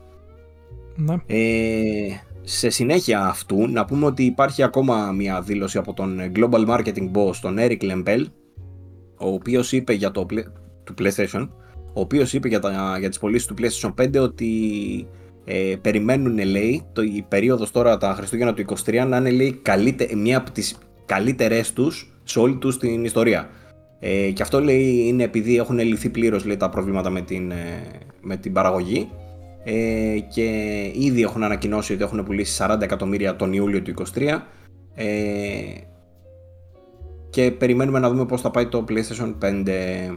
Στην ουσία έχει πουλήσει περίπου σαν το PlayStation 4 ενώ έχει προβλήματα όμως. Το οποίο σημαίνει ότι τώρα πουλήθηκαν τα προβλήματα ενδεχομένως η καμπύλη να πάει να αυξηθεί απότομα προς τα πάνω. Μα Παύλο θυμάσαι που λέγαμε τον πρώτο, πρώτους δύο μήνες κυκλοφορίας του ότι ε, σε έξι μήνες θα είναι, θα είναι στα ράφια των καταστημάτων και ήταν εν τέλει ναι, μετά ναι. από τρία χρόνια. Ναι, κράτησε λίγο παραπάνω τελικά αυτό. Δεν ξέρω, έχει ξαναγίνει Ε, ποτέ αυτό; Ποτέ, ποτέ. Λόγω πανδημίας τώρα, ναι, όχι. Και ήταν πολύ και συγκεκριμένες. λόγω πανδημίας, μπράβο, ναι. Ναι, πολύ συγκεκριμένες οι συνθήκες. Το, το πρόβλημα με την παραγωγή ήταν πολύ συγκεκριμένο αυτό που δημιουργήθηκε και για να. Ε, Δεν θα ξαναδούμε. Τυπαξίλο δηλαδή. Ε, Αντίστοιχες συνθήκες τώρα για να δημιουργηθούν ε, τέτοια προβλήματα, ξέρω εγώ. Είναι πολύ, πολύ συγκεκριμένο πράγμα. Ο Λεμπέλ είπε επίσης ότι περιμένει λέει, να αυξηθούν οι πωλήσεις και με τα νέα ε, redesigned slimmer versions, οπότε τα περιμένουμε φέτος, έτσι. Ε, πέρα, δηλαδή πέρα από τις φήμες και αυτά που έχουν βγει τα leaks ε, έχουμε και Υπάρχει ναι, μια έμεση. έμεση επιβεβαίωση. Μπράβο, ναι. Σωστά. Πώς, πώς σκεφτόμαστε, Ε, το έχεις παρατηρήσει ότι σκεφτόμαστε με τον ίδιο τρόπο; Δεν, δεν γίνεται αυτό. Alike. δεν γίνεται αυτό. Ε, ο οποίος επίσης ανακοίνωσε ότι ε, μάλλον μίλησε και λιγάκι για τα PlayStation VR 2. Στην ουσία είπε ότι η κατηγορία λέει, του VR είναι παραμένει ε, ε, σημαντική για εμάς. Είναι λέει μια κατηγορία που μπορεί να μας βοηθήσει με την καινοτομία και δεν πρόκειται ε, να είναι ποτέ η μόνη κατηγορία στην οποία θα παίζουν οι παίκτες. Δεν πρόκειται δηλαδή όλοι να παίζουν αποκλειστικά VR κάποια στιγμή. Ε, αλλά είμαστε λέει χαρούμενοι που είμαστε τέλος πάντων μέσα σε αυτή την κατηγορία τώρα. Έχει, έχει λέει πολύ ωραίες εμπειρίες. Great experiences. ναι, κοίτα. Ε, Εγώ προσωπικά θεωρώ ότι είναι κάτι που δεν ισχύει. Το ότι έχει great experiences. OK, υπήρχε ένα boost στο λανσάρισμα, από τότε είναι ξεχασμένο το VR. Κινήσεις που θεωρούσαμε αυτονόητες, όπως την άφηξη του Half-Life Alyx, αυτονόητες για μας, και μπορεί να μην βγάζει τόσο νόημα, τέλος πάντων είναι κάτι που περιμέναμε για να γίνει το μεγάλο μπαμ να πάρει λίγο μπρος το PSVR 2. Δεν το είδαμε ποτέ. Αλλά σε γενικές γραμμές το πολύ καλό είναι ότι το hardware βγήκε πολύ δυνατό. Δεν το περιμέναμε, δηλαδή θεωρώ ότι ξεπέρασε ναι, είναι καλύτερο από ό,τι περιμέναμε, ναι. τις προσδοκίες όλων μας. Παρ' όλα αυτά δεν υπάρχει υποστήριξη που ίσως περιμέναμε γιατί βγάζεις PSVR 1, βγάζεις 3-4 πολύ πολύ καλά παιχνίδια, τα υπόλοιπα μεχ, έχει μια πολύ μέτρια υποστήριξη καθ' όλη τη διάρκεια της ζωής του και μετά σου λέει θα βγάλω PSVR 2 και αυτομάτως περιμένεις να υπάρχει ένα μπουστάρισμα παραπάνω. Δεν ξέρω. Ναι. Το οποίο όμως δεν το πήραμε η αλήθεια είναι. Δηλαδή βγαίνουν- έχει, έχει τίτλους σημαντικού, σημαντικούς σε εισαγωγικά, σημαντικούς για VR. Που βγαίνουν, όπως είναι το Arizona Sunshine το 2, για παράδειγμα. Μπράβο, ναι. Δεν το ξέρετε φυσικά το Arizona Sunshine 2 όσοι δεν ασχολείστε με τα VR, γιατί έχει βγει για VR ε, κατά κύριο λόγο. Οπότε είναι παιχνίδι που αφορά αυτό ρε παιδί Αλλά θέλω να πω για παιχνίδι VR, το συγκεκριμένο που έχω, είναι από τα πολύ καλά. Οπότε το sequel τώρα που βγαίνει είναι μια πολύ καλή περίπτωση. Όπως ήταν, ξέρω εγώ, και το Walking Dead Saints and Sinners, το sequel, πολύ καλή περίπτωση. Όπως ήταν και το παιχνίδι της. Ε, το Dark Pictures τέλος πάντων, το καινούργιο, το Switchback. Έχουν βγει διάφορα. Δεν θέλω τώρα να σταθώ περισσότερο στα VR. Ενδεχομένως να το πιάσουμε κάποια στιγμή το VR. Μήπως κάνουμε κανένα best of με τα παιχνίδια που έχουν βγει. Αλλά οφείλω να πω ότι ακόμα και οι publishers δεν έχουν ασχοληθεί ιδιαίτερα. Δηλαδή δεν είναι ότι υπάρχει καμιά τρελή προώθηση ξέρω, στα, στα παιχνίδια που ανέφερα τώρα, ούτε ότι έχει βγει κανένας κράχτης full, ούτε η Sony έχει σπρώξει πάρα πολύ τα παιχνίδια, ας πούμε, αυτά τα δικά της που έλεγε. Δηλαδή βγήκε ξέρω, το Synapse το οποίο ήταν φανταστικό, αλλά δεν υπήρχε καμιά τρελή δεν προώθηση. Ακούστηκε, βγήκε, δεν ακούστηκε καθόλου. Ναι. ναι, βγήκε ξέρω εγώ το άλλο το Fire Team, πώς λεγόταν τέτοιο, το οποίο είναι Fire Team Elite. multiplayer, αλλά ναι, αλλά επίσης δεν ακούστηκε πάρα πολύ. Γενικότερα τώρα δεν ξέρω αν δεν ακούγονται επειδή είναι μόνο στο VR, αλλά θεωρώ ότι είναι, θα, θα έπρεπε να γίνει ένα παραπάνω μπουστάρισμα και είναι κρίμα γιατί στην αρχή όντως έπεσε boost. Όντως δηλαδή ήταν ε, και σκάσαν και πολλά παιχνίδια μαζί και υπήρχε και φωνή ας πούμε να, να τα βλέπεις γύρω σου και αυτά και μετά απλά εξαφανίστηκαν όλα. Τέλος πάντων. Θα το πιάσουμε κάποια στιγμή το VR το 2 λίγο αργότερα. Ε, μπορούμε να προχωρήσουμε στην επόμενη κατηγορία μας, άμα θέλεις. Φυσικά, φυσικά. Πάμε για Xbox. Και τι έχουμε, κάτι αρκετά σημαντικό. Μιας και είχαμε το πρώτο Xbox Partner Preview, όπως το ονομάζουν. Στην ουσία είναι μια παρουσίαση της Microsoft και του Xbox για third parties. Το partner αυτό είναι για third parties. Έρχονται άλλες εταιρείες δηλαδή, όπως είναι η Remedy, όπως είναι το Studio Wildcard, το Ryu Gago Toku Studio των Yakuza κτλ. Και, και σου λένε ότι θα έχουμε ανακοινώσεις σε ένα μαζεμένο στούντιο για του Xbox. Πολύ σωστά. Ε... Χωρίς να υπάρχει κάποιος να υπάρχει κάποια ανθρώπινη φωνή στο ενδιάμεσο. Δηλαδή ναι. είναι, είναι ανακοινώσει. Ανακοινώσεις, τσακ, μπαμ, τέλος. Αυτό. Και ναι. σε γενικές γραμμές, εγώ μπορώ, να πω ότι μου άρεσε αρκετά. Δεν το παρακολούθησα live γιατί θεώρησα αυτομάτως ότι δεν θα ήταν κάτι που θα με ενδιέφερε. Ή μάλλον ότι θα βλέπαμε trailers που έχουμε ξαναδεί, δεν θα υπάρχουν νέες ανακοινώσεις. Αλλά εν τέλει πήγε πάρα πολύ καλά. Σκάει στο, στο, chat, νομίζω ότι εσύ το στείλες πρώτος. Ε, λέει παιδιά έχουμε gameplay από Metal Gear Solid. Λέω τι; το remake, το 3. Λέω, όπα, τι είπαμε, ε, κάτσε που βγήκε αυτό. Όπα, λέει, έχει το Xbox Partner Preview και παρουσιάστηκε πέρα. Όπα, λέω, και γιατί δεν το είδαμε; Λοιπόν, ε, ε, τα έχω εδώ πέρα με χρονολογική σειρά. Πώς θες να το πάμε, θες να μιλήσουμε πρώτα για.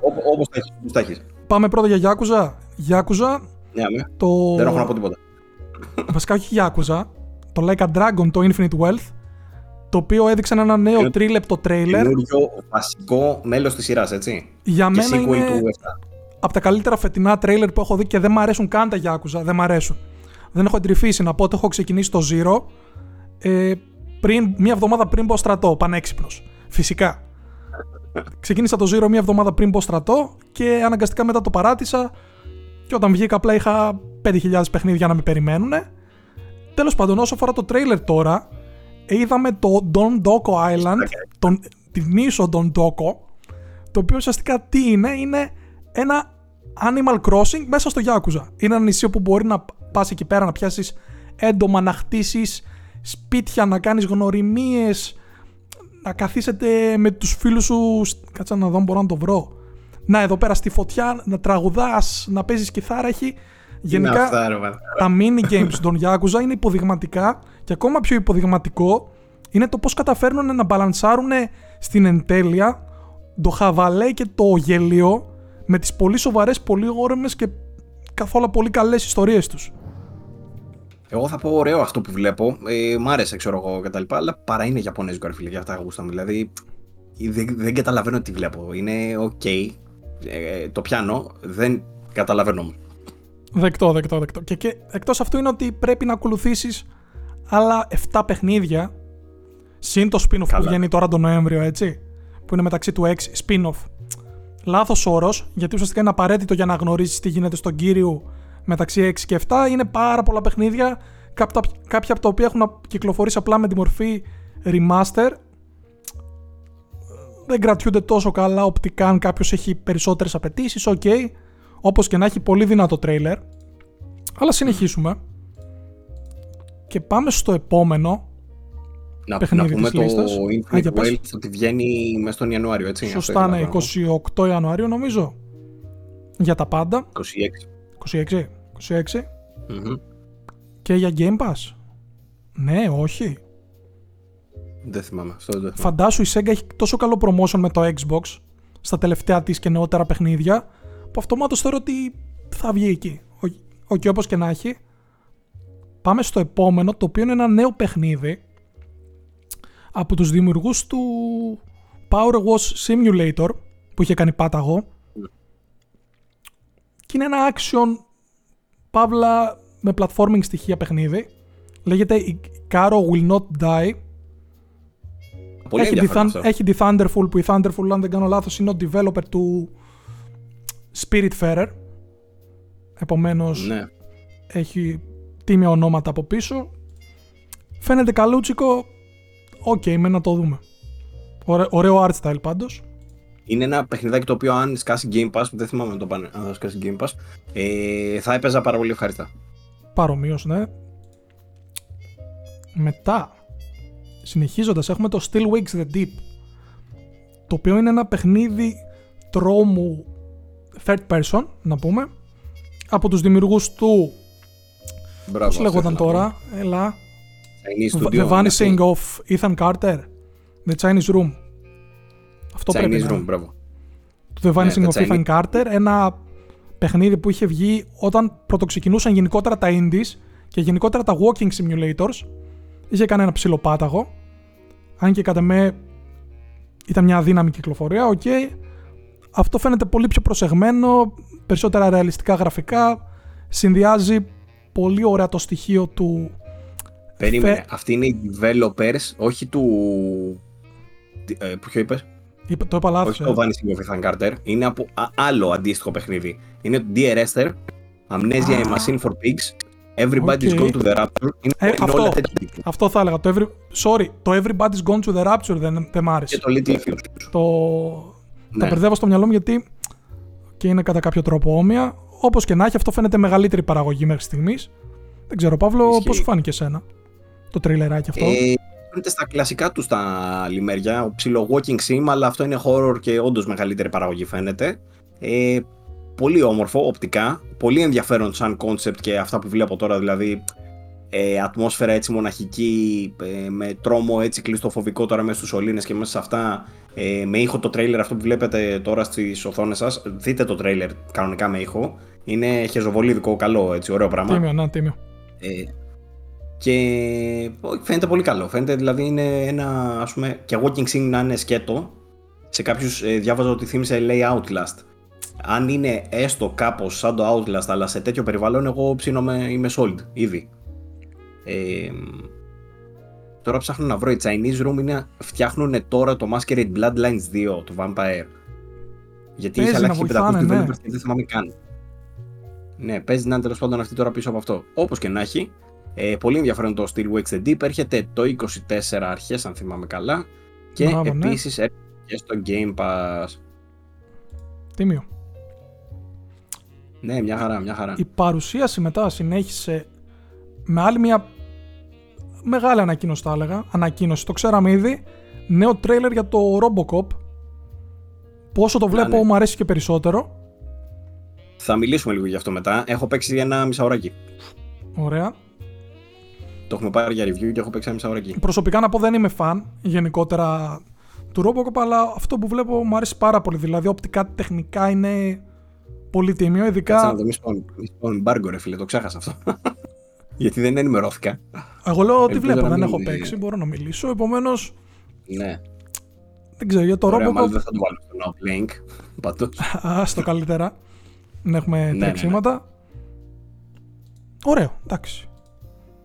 Ιδ- Ειδικά για παραγωγή Είναι που από είναι, την- δεν έχει το budget των περισσότερων first Ναι. person τίτλων.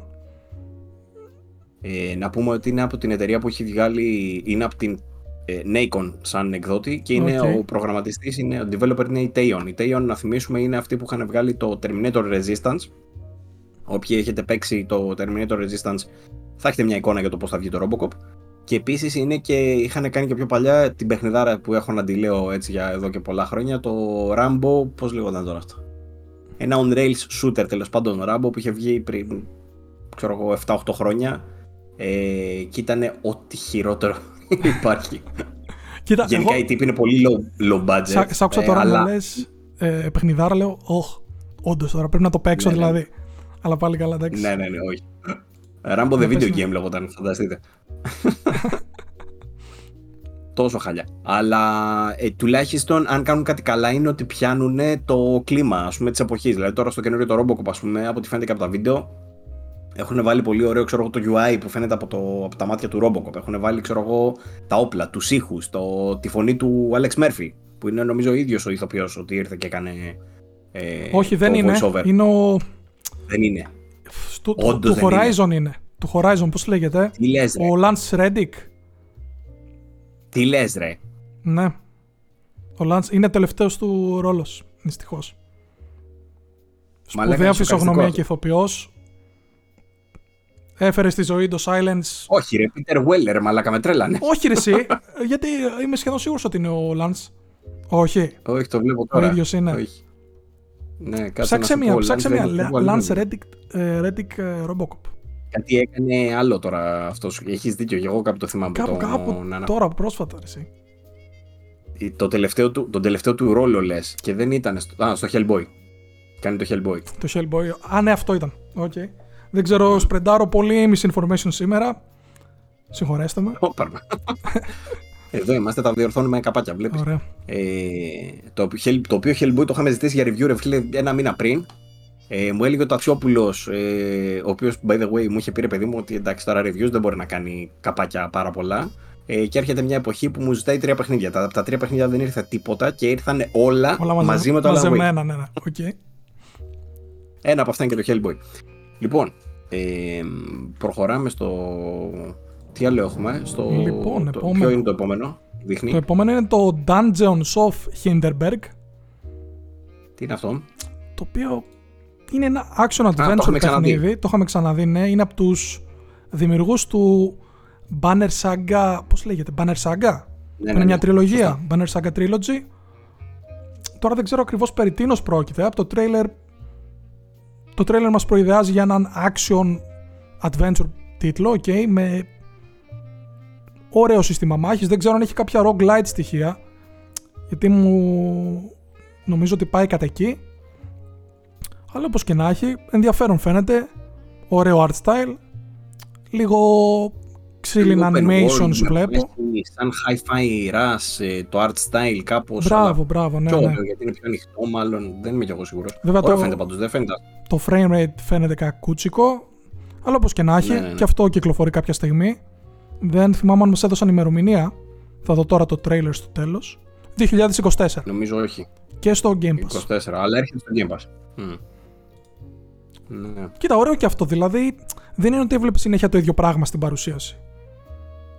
Όχι, ισχύει. Και είναι πολύ ενδιαφέροντα παιχνιδάκια και παιχνιδάκια που ενδεχομένως θα παίζαμε κιόλας, έτσι. Ακριβώς, ναι. Ένα τέτοιο παιχνίδι είναι και το Spirit of the North 2, το οποίο ήταν το επόμενο στη λίστα Α, που ναι. ανακοινώθηκε. Με ένα Μη αναμενόμενο αυτό. μη αναμενόμενο, ξαφνικό. Το πρώτο Spirit of the North νομίζω το έκανε ένα άτομο, το οποίο μάλιστα δεν γνώριζε καθόλου πώς να φτιάχνει παιχνίδια. Από το τίποτα ξεκίνησε βλέποντας tutorials. Κατέληξε να φτιάχνει το Spirit of the North, το οποίο έχει πουλήσει νομίζω πάνω από 250.000 αντίτυπα. Ήταν δηλαδή μεγάλη, Τρελό για μεγάλη indie επιτυχία. από το πουθενά, ξέρω. εγώ. Ναι. Είδαμε πάρα πολλές συλλεκτικέ εκδόσεις του Spirit of the North.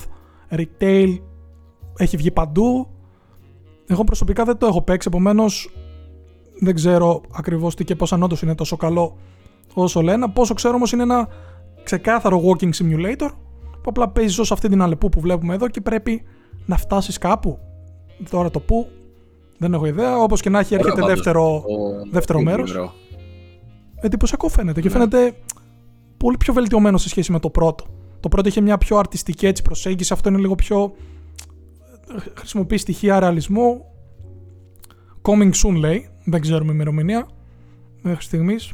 Το- Ωραίο το- και αυτό. Το πρώτο Spirit of the North το πετυχαίνω όλη την ώρα σε, σε εκπτώσεις και σε τέτοια. Βλέπω εδώ πέρα το μεταξύ ότι έχει mixed ε, user score, έχει 7,1 και έχει από κριτικούς, έχει 59 στο Switch βέβαια oh. το βλέπω. Κακό αυτό. View on all platforms. Εντάξει, έχει 67 στο PS4, 59 στο Switch, 58 σε PC ας πούμε. Εντάξει. OK, okay, είχα την εντύπωση ότι ήταν καλύτερο. Ήταν καλύτερο. Εντάξει, τώρα το ναι, Metacritic δεν θα μας πει αν είναι καλύτερο ή όχι. Το παίξουμε μόνοι μας και θα το δούμε. Αλλά όπως και να έχει, να και μια άλλη εκπληξούλα που δεν περιμέναμε. Mm. Μιλώντας για εκπλήξεις, η μεγαλύτερη έκπληξη της παρουσίασης και και από τη χρονιά θα έλεγα εγώ, δηλαδή ήταν τεράστιο, ήταν αυτό του, ήταν η ανακοίνωση του Metal Gear Solid 3 Delta, όχι ανακοίνωση, ότι δείξανε gameplay τέλος πάντων, έτσι σε ένα pre-alpha stage όπως το αποκαλούν οι ίδιοι. Δεν το περίμενε κανείς η αλήθεια ναι. αυτό. Δεν ξέρω τι σκεφτόντουσαν. Είχαμε δει ήδη να θυμίζω το πρώτο τρέιλερ του ε, παιχνιδιού μαζί με την ανακοίνωση ότι θα βγει remake πριν μερικούς μήνες που είχε ανακοινωθεί μαζί με το collection κτλ. Ε, αλλά δεν είχαμε δει καθόλου gameplay. Τώρα είδαμε στην ουσία in-engine gameplay κάπως. Δηλαδή είδαμε και το Snake, είδαμε και πράγματα να κινούνται μες στην πίστα, Δεν είδαμε απλά τοπία και ζώα, ξέρω εγώ, στη φύση, που ήταν το πρώτο τρέιλερ. Τώρα είδαμε και τον Snake, κανονικά. Ε, εντυπωσιακό θα πω εγώ. Είναι Unreal Engine 5 βέβαια. Έτσι. Σωστά, σωστά, ναι. Ε, από τη μία εντυπωσιακό, αλλά απ' την άλλη είναι κάπως περίεργο και διάβασα κι άλλους που το είπαν αυτό. Είναι κάπως κενό. Είναι άψυχο. Όταν λέω κενό δεν είναι. Εγώ το χαρακτήριζα άψυχο ναι. λίγο. Ναι, φαίνεται σαν να έχουν πάει να κάνουν ένα, ένα προς ένα remake ε, χωρίς να το πειράξουν καθόλου, το οποίο λειτουργεί κάπως αρνητικά από την άποψη ότι σαν να ξαναβλέπεις το παλιό το παιχνίδι. Φυσικά το παλιό παιχνίδι δεν έχει καμία σχέση, δεν είναι έτσι. Το remake είναι απείρως βελτιωμένο οπτικά, αλλά για παράδειγμα όταν, όταν βλέπετε τον Snake, ξέρω εγώ, ε, τα animations του, που χου, φαίνονται λίγο... Δεν είναι μόνο ότι είναι τα animations που είναι πιο πλαστικά κάπως, είναι ότι πάνε κάπως για ένα πολύ καθαρό look και φαίνεται λίγο περίεργο. Δεν, δεν μπορώ να το εξηγήσω ναι, ακόμα. Ναι, δεν υπάρχει τριβής animations και είναι animations που δεν δίνουν ψυχή στο χαρακτήρα. Είναι δηλαδή αυτό που βλέπεις 100% στην αληθινή ζωή. Δεν έχει κάτι playful να του δώσει περισσότερη ζωή. Επίσης κάτι σημαντικό που αλλάζει, ε, κάτι σημαντικό που αλλάζει είναι ότι δεν υπάρχει αυτό το color grading που είχαν τα τότε παιχνίδια. Το είχαμε δει και με το Assassin's Creed που υπήρχε συνήθως το πολύ έντονο πράσινο όταν είσαι σε ζούγκλα, το πολύ έντονο μπλε τη πόλη. Αυτό δεν υπάρχει και θα το βάλω και εδώ τώρα να το ξαναδείτε στο gameplay. Ε, μιλάμε για ένα παιχνίδι που είναι πάρα μα πάρα πολύ καθαρό και κατά κάποιο τρόπο okay, χάνει την ταυτότητά του έτσι. Εγώ προσωπικά δεν θα το κατακρίνω για τα animations του ακόμα γιατί ξέρω ότι είναι σε pre-alpha stage Ισχύει, ισχύει. Είναι νωρίς ακόμα. Αυτό που με εντυπωσιάζει πάρα πολύ είναι τα physics που δείχνει στην αρχή. Προχωράει έτσι μέσα από τις λάσπες. Υπάρχει, να εδώ πέρα, ναι, υπάρχει ναι. ένα πολύ ωραίο deformation. Είναι, okay. είναι εντυπωσιακό, δεν μπορεί να πει ότι δεν είναι. Καλούτσικο, θετικό που το είδαμε φέτος. Εγώ να σου πω την αλήθεια δεν το περίμενα ότι θα το δούμε. Και οπτικά φαίνεται πολύ καλύτερο ναι, από αυτό που περίμενα ε, σίγουρα. Όσο αφορά το fidelity σαν fidelity, έτσι. Ε, φυσικά το Metal Gear το Solid το 3 μπορείτε να το βρείτε και στην Metal Gear Solid Collection που μόλις κυκλοφόρησε για την οποία θα μιλήσουμε λίγο πιο μετά στη στήλη Now Playing. Τέλεια. Συνεχίζουμε με άλλη μια ανακοίνωση και αυτή διαφορετική μικρότερη ανακοίνωση ok είναι αυτή του Manor Lords, Manor Lords που είναι ένα strategy tactical παιχνίδι Ομορφούλη θα πω εγώ. Ε, να πούμε ότι αυτό το παιχνίδι είχε κάνει πάταγο στο. Ποιο ήτανε, πέρυσι το καλοκαίρι είχε γίνει το Steam Next Fest. Steam Next Fest, για όσους δεν ξέρουν, είναι αναπεριόδους, νομίζω γίνονται 4 το χρόνο. Είναι φεστιβάλ του Steam, στο οποίο μπορείς να παίξεις άπειρα, πραγματικά άπειρα demos. Και τα πιο δημοφιλή demo σου τα βγάζει τέρμα πάνω και το Main Lodge ήταν, νομίζω, το πρώτο που έβγαζε. Λόγω των πολύ ρεαλιστικών γραφικών του, πολύ καλή εξομοίωση στις μάχες, εγώ το είχα παίξει λίγο, αλλά μου βγάζει και αυτό προσωπικά δεν είμαι πολύ φαν του απλού fantasy, medieval fantasy αν θες πες το ε, στοιχείο που προσφέρει το συγκεκριμένο γιατί μου φαίνεται λίγο άψυχο, όπως και το Metal Gear Solid, παρόλα αυτά είναι μικρότερη παραγωγή, φαίνεται να υπάρχει βάθος, θα το δούμε και αυτό στο μέλλον, τι και πώς. Ημερομηνία 26 Απριλίου. Μάλιστα. Μια μέρα πριν τα γενέθλιά μου, τέλειο. Αλλά σε early access. Μμ. Οκ. Και σύντομα λέει στις κονσόλες. Ενδιαφέρον. Game Pass και αυτό. Μάλιστα. Λοιπόν, πάμε λίγο πιο γρήγορα τώρα. Να Ναι, δούμε λίγο το The Finals. Το Ε, The ρε φίλε, Finals. έπαθα σοκ με αυτό. Ναι, είναι, είναι σοκαριστικό. Τώρα βγαίνει open beta. Εγώ δεν είμαι καν του multiplayer, ποτέ δεν ήμουνα. Αλλά θα μπορώ να το παίξω οπωσδήποτε. Να πούμε ότι είναι από πρώην developers της DICE. Του μεγαλύτερου στούντιο που έχει αναλάβει η TCA τα, τα Battlefield. Σωστά; Καλά τα λέω νομίζω. Σωστά, σωστά.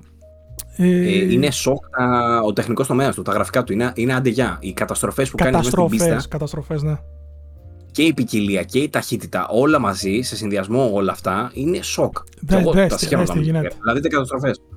Βέβαια τώρα αυτό θα μου πεις θα τρέχει έτσι ακριβώς σε PSP. Δεν μπορεί όχι. Μπορεί να το έχουμε μαξάρει σε μια 40-90. Αλλά και πάλι αν αυτό το όραμα πραγματοποιηθεί, που φαίνεται να πραγματοποιείται, έτσι όπως βλέπουμε, Ναι, γιατί Αδιανόητο. είναι, στην ουσία έχει beta, beta άμεσα. Οπότε για να σου δείχνει το trailer έτσι και να παίζει και beta άμεσα, ξέρω εγώ. μάλλον κοίτα κάπως εδώ, έτσι κοίτα θα εδώ τι γίνεται, πανικός. Distraction Τρελό, παντού. τρελό. Είναι πολύ εντυπωσιακό. Οι, οι εχθροί όταν πεθαίνουν το μεταξύ γίνονται χρήμα. Έτσι, μικρά Ναι, ναι, ναι. νο- Ωραίο νομισματάκια σαν particle- σαν particles, έχει πλάκα. Και το ξέραμε Ωραίο φεδάκι. ψιλοσόκ.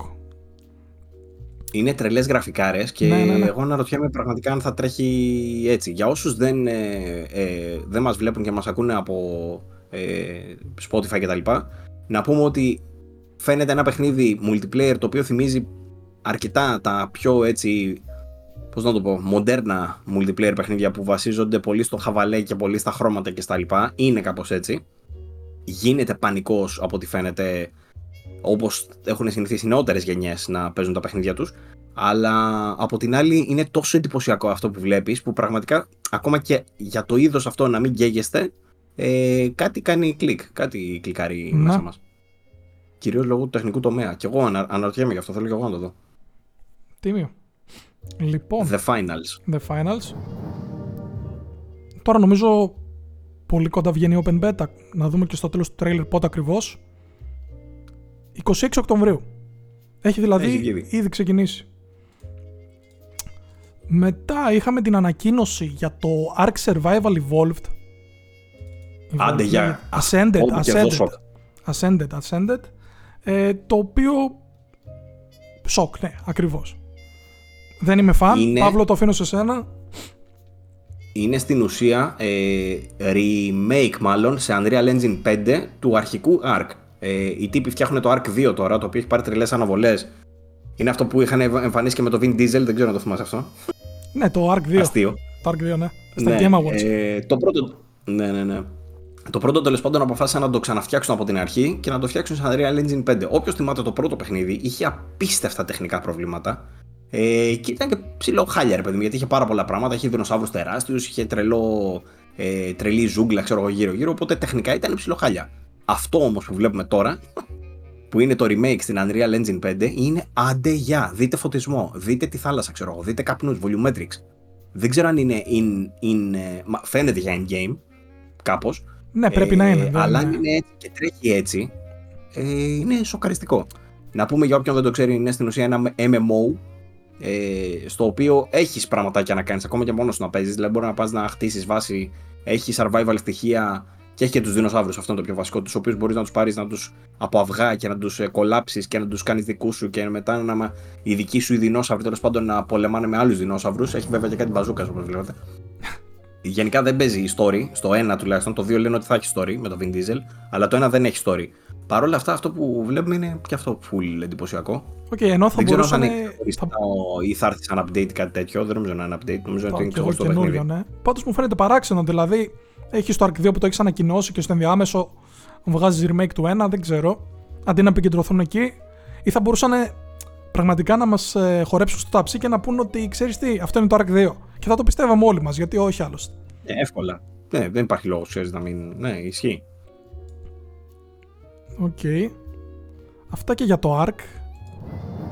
Λοιπόν, και την παρουσίαση ουσιαστικά έκλεισε το παιχνίδι της ημέρας, της εβδομάδας, μπορεί και του μήνα, το Alan Wake 2.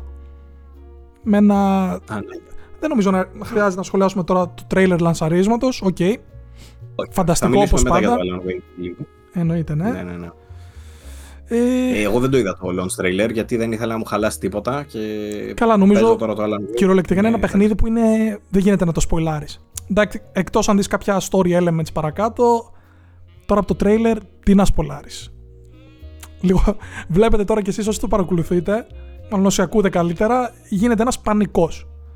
Overlay σε overlay, χαρακτήρας που έχει από πάνω του τον live action εκδοχή του, πανικός στο Alan Wake. Πολύ γρήγορα, πολύ γρήγορα edit στο μοντάζ για να μην καταλαβαίνεις και πολλά. Έχει διάφορα Ακριβώς, ναι. Αυτά και για το. Νομίζω κλείνουμε εδώ πέρα με το Xbox Partner Preview. Mm-hmm. Το οποίο εν τέλει ήταν ωραίο, πολύ τίμια παρουσίαση. Πολύ... Τίμιο. Από το ναι, πουθενά. Ναι, μια χαρά. Ισχύει. Λοιπόν, μια γρήγορη είδηση να πούμε για το Xbox, να προχωρήσουμε και παρακάτω, είναι ότι το Baldur's Gate 3 το ξέραμε αυτό, το, το επιβεβαιώνει πάλι ο, ο game director του παιχνιδιού, ότι θα κυκλοφορήσει το Xbox φέτος. Δηλαδή δεν μιλάμε για κάποια καθυστέρηση παραπάνω. Είπαν ότι θα, βγουν, θα βγει φέτος και θα βγει φέτος. Ε, τι να, τι να πρωτοπείς για τον Baldur's Gate, και η μεγαλύτερη κυκλοφορία της χρονιάς από άποψη τον BAM που έκανε και αξιμπορικότητα όχι αναγκαστικά, αλλά είδαμε και στο Steam έσπασε όλα τα κοτέρ.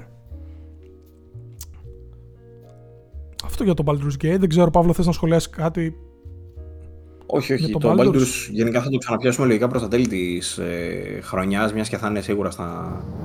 Αν όχι το Game of the Year, σίγουρα στα contenders. Ναι. Οπότε σίγουρα θα το ξαναπιάσουμε. Θέλω και εγώ να το τερματίσω, το έχω αφήσει στι 20 ώρες. Αλλά πολλά παιχνίδια, ρε. Πολλά παιχνίδια, δεν το έχουμε συνηθίσει. Η χρονιά αυτή είναι ε, σε πνίγη νομίζω θα, πρέπει να αρχίσουμε να μπαίνουμε σιγά σιγά στη συζήτηση για το αν είναι μια από τις καλύτερες χρονιές όλων των εποχών. Α περιμένουμε όμως πρώτα να τελειώσει η χρονιά, να φτάσουμε πιο κοντά στα Game Awards και το βλέπουμε και τότε. Και να βγει και το, να βγει και το Avatar, λέει, και να έχει αυτό 90. Εντάξει τότε. Πάντως όσα παιχνίδια βγαίνουν κάνουν overperform, έτσι. Τουλάχιστον ναι, όσο αφορά το Metacritic. OK, okay, εντάξει. Spider-Man καλύτερα από όσο περιμέναμε. Wonder καλύτερο όπως το περιμέναμε θα πω εγώ ειδικά για τον Mario. Alan Wake επίσης, το καλύτερο παιχνίδι ever νομίζω σε βαθμολογία για τη Remedy. Πρέπει να έχει τώρα καμιά 89, 88. Έχουμε κάτι άλλο για το Xbox που μου δεν φεύγει. Ε, άλλη μια είδηση. Στην ουσία έχουμε κάποια restructure εντός του Xbox και λέει ότι γίνονται κάποιες αλλαγές. Ο Matt Booty και η Sarah Bond παίρνουν promotion ε, όπως λέει αναφέρει το The Verge, τώρα λέει ίσως έχει σχέση και με τις ε, πρόσφατες ε, ε, πώς το λένε, εξαγορές Bethesda θεωρείται ακόμα πρόσφατη και της Activision ε, και στην ουσία θα έχουν λέει καινούριους ε, ρόλους και ευθύνες. Ε, ξέρουμε ήδη ότι ο Kotick θα φύγει από την Activision Blizzard, τώρα δεν ξέρουμε ποιοι θα πάνε στις αντίστοιχες θέσεις και τι θα γίνει. Ενδεχομένως Sarah Bond νομίζω ήταν στην Activision αυτή δεν ήταν. Τέλος πάντων, έχουμε κάποιο restructure στα. Σάρα Μποντ είναι πρόεδρο, νομίζω ήταν τεράστιο κεφάλι στο, στο Xbox η Σάρα Μποντ. χρονικά έβγαινε και στις παρουσιάσεις.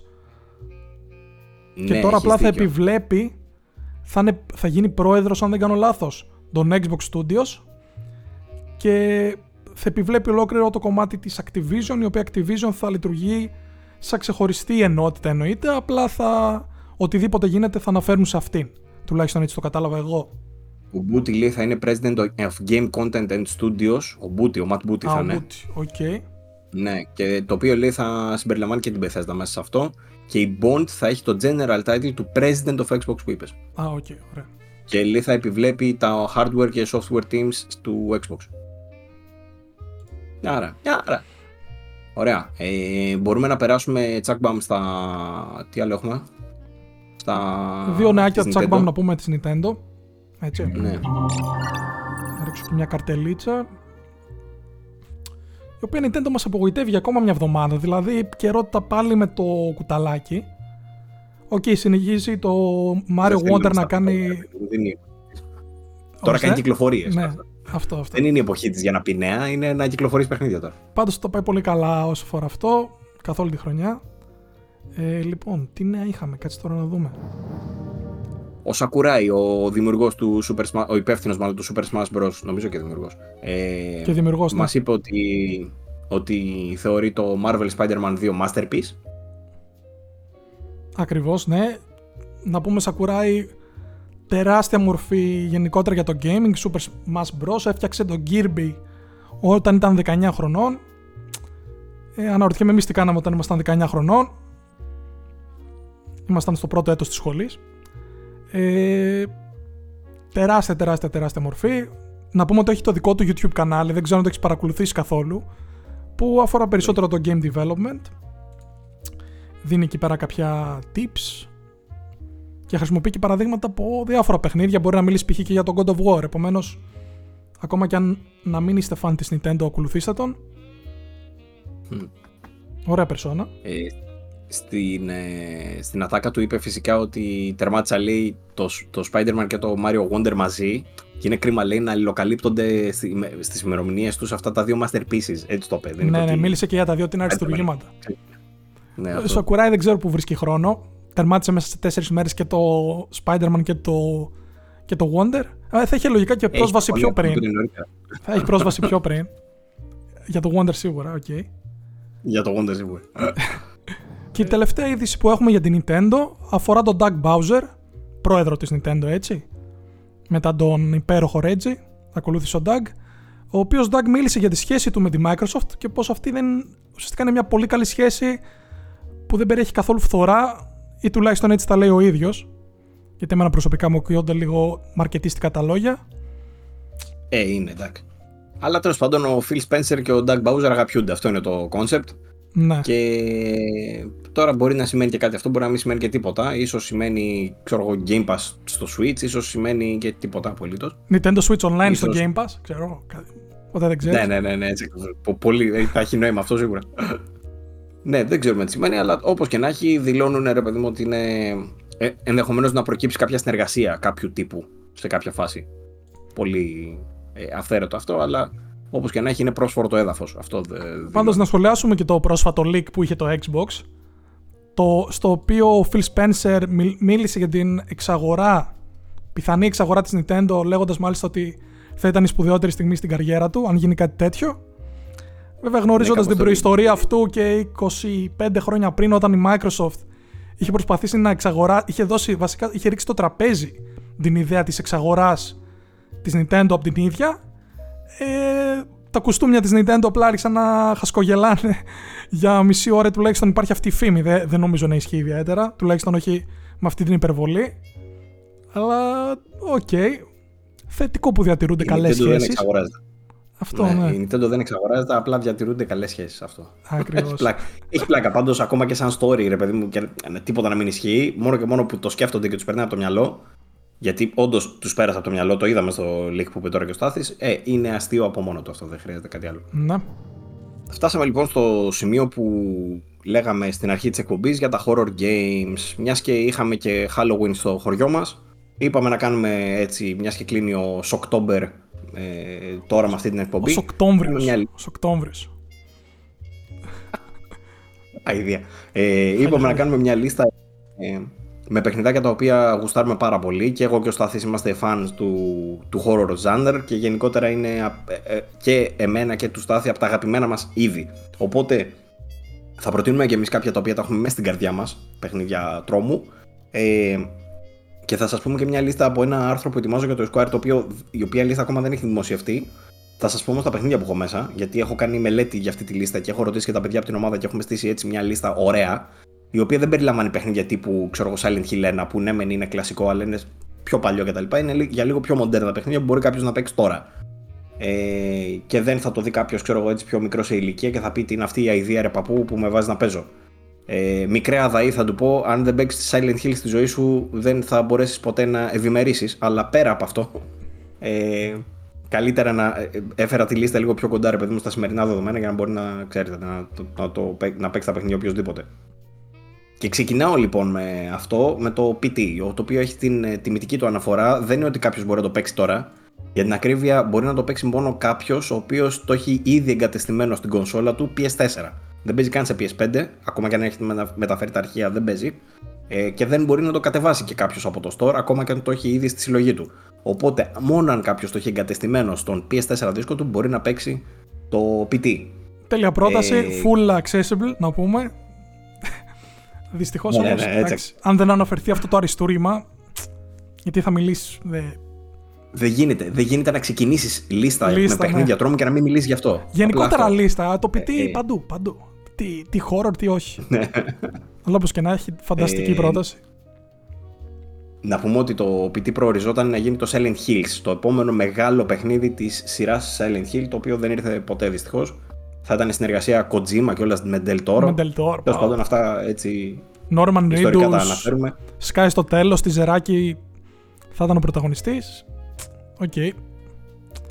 Θα ήταν κάτι το εκπληκτικό γιατί το PT ήταν στην ουσία το demo για αυτό και το demo από μόνο του, σκεφτείτε για να το αναφέρουμε τώρα τόσα χρόνια μετά, ε, είναι, εντάξει, είναι, μια, είναι μια στιγμή στην ιστορία αυτής της βιομηχανίας που θα μείνει απλά.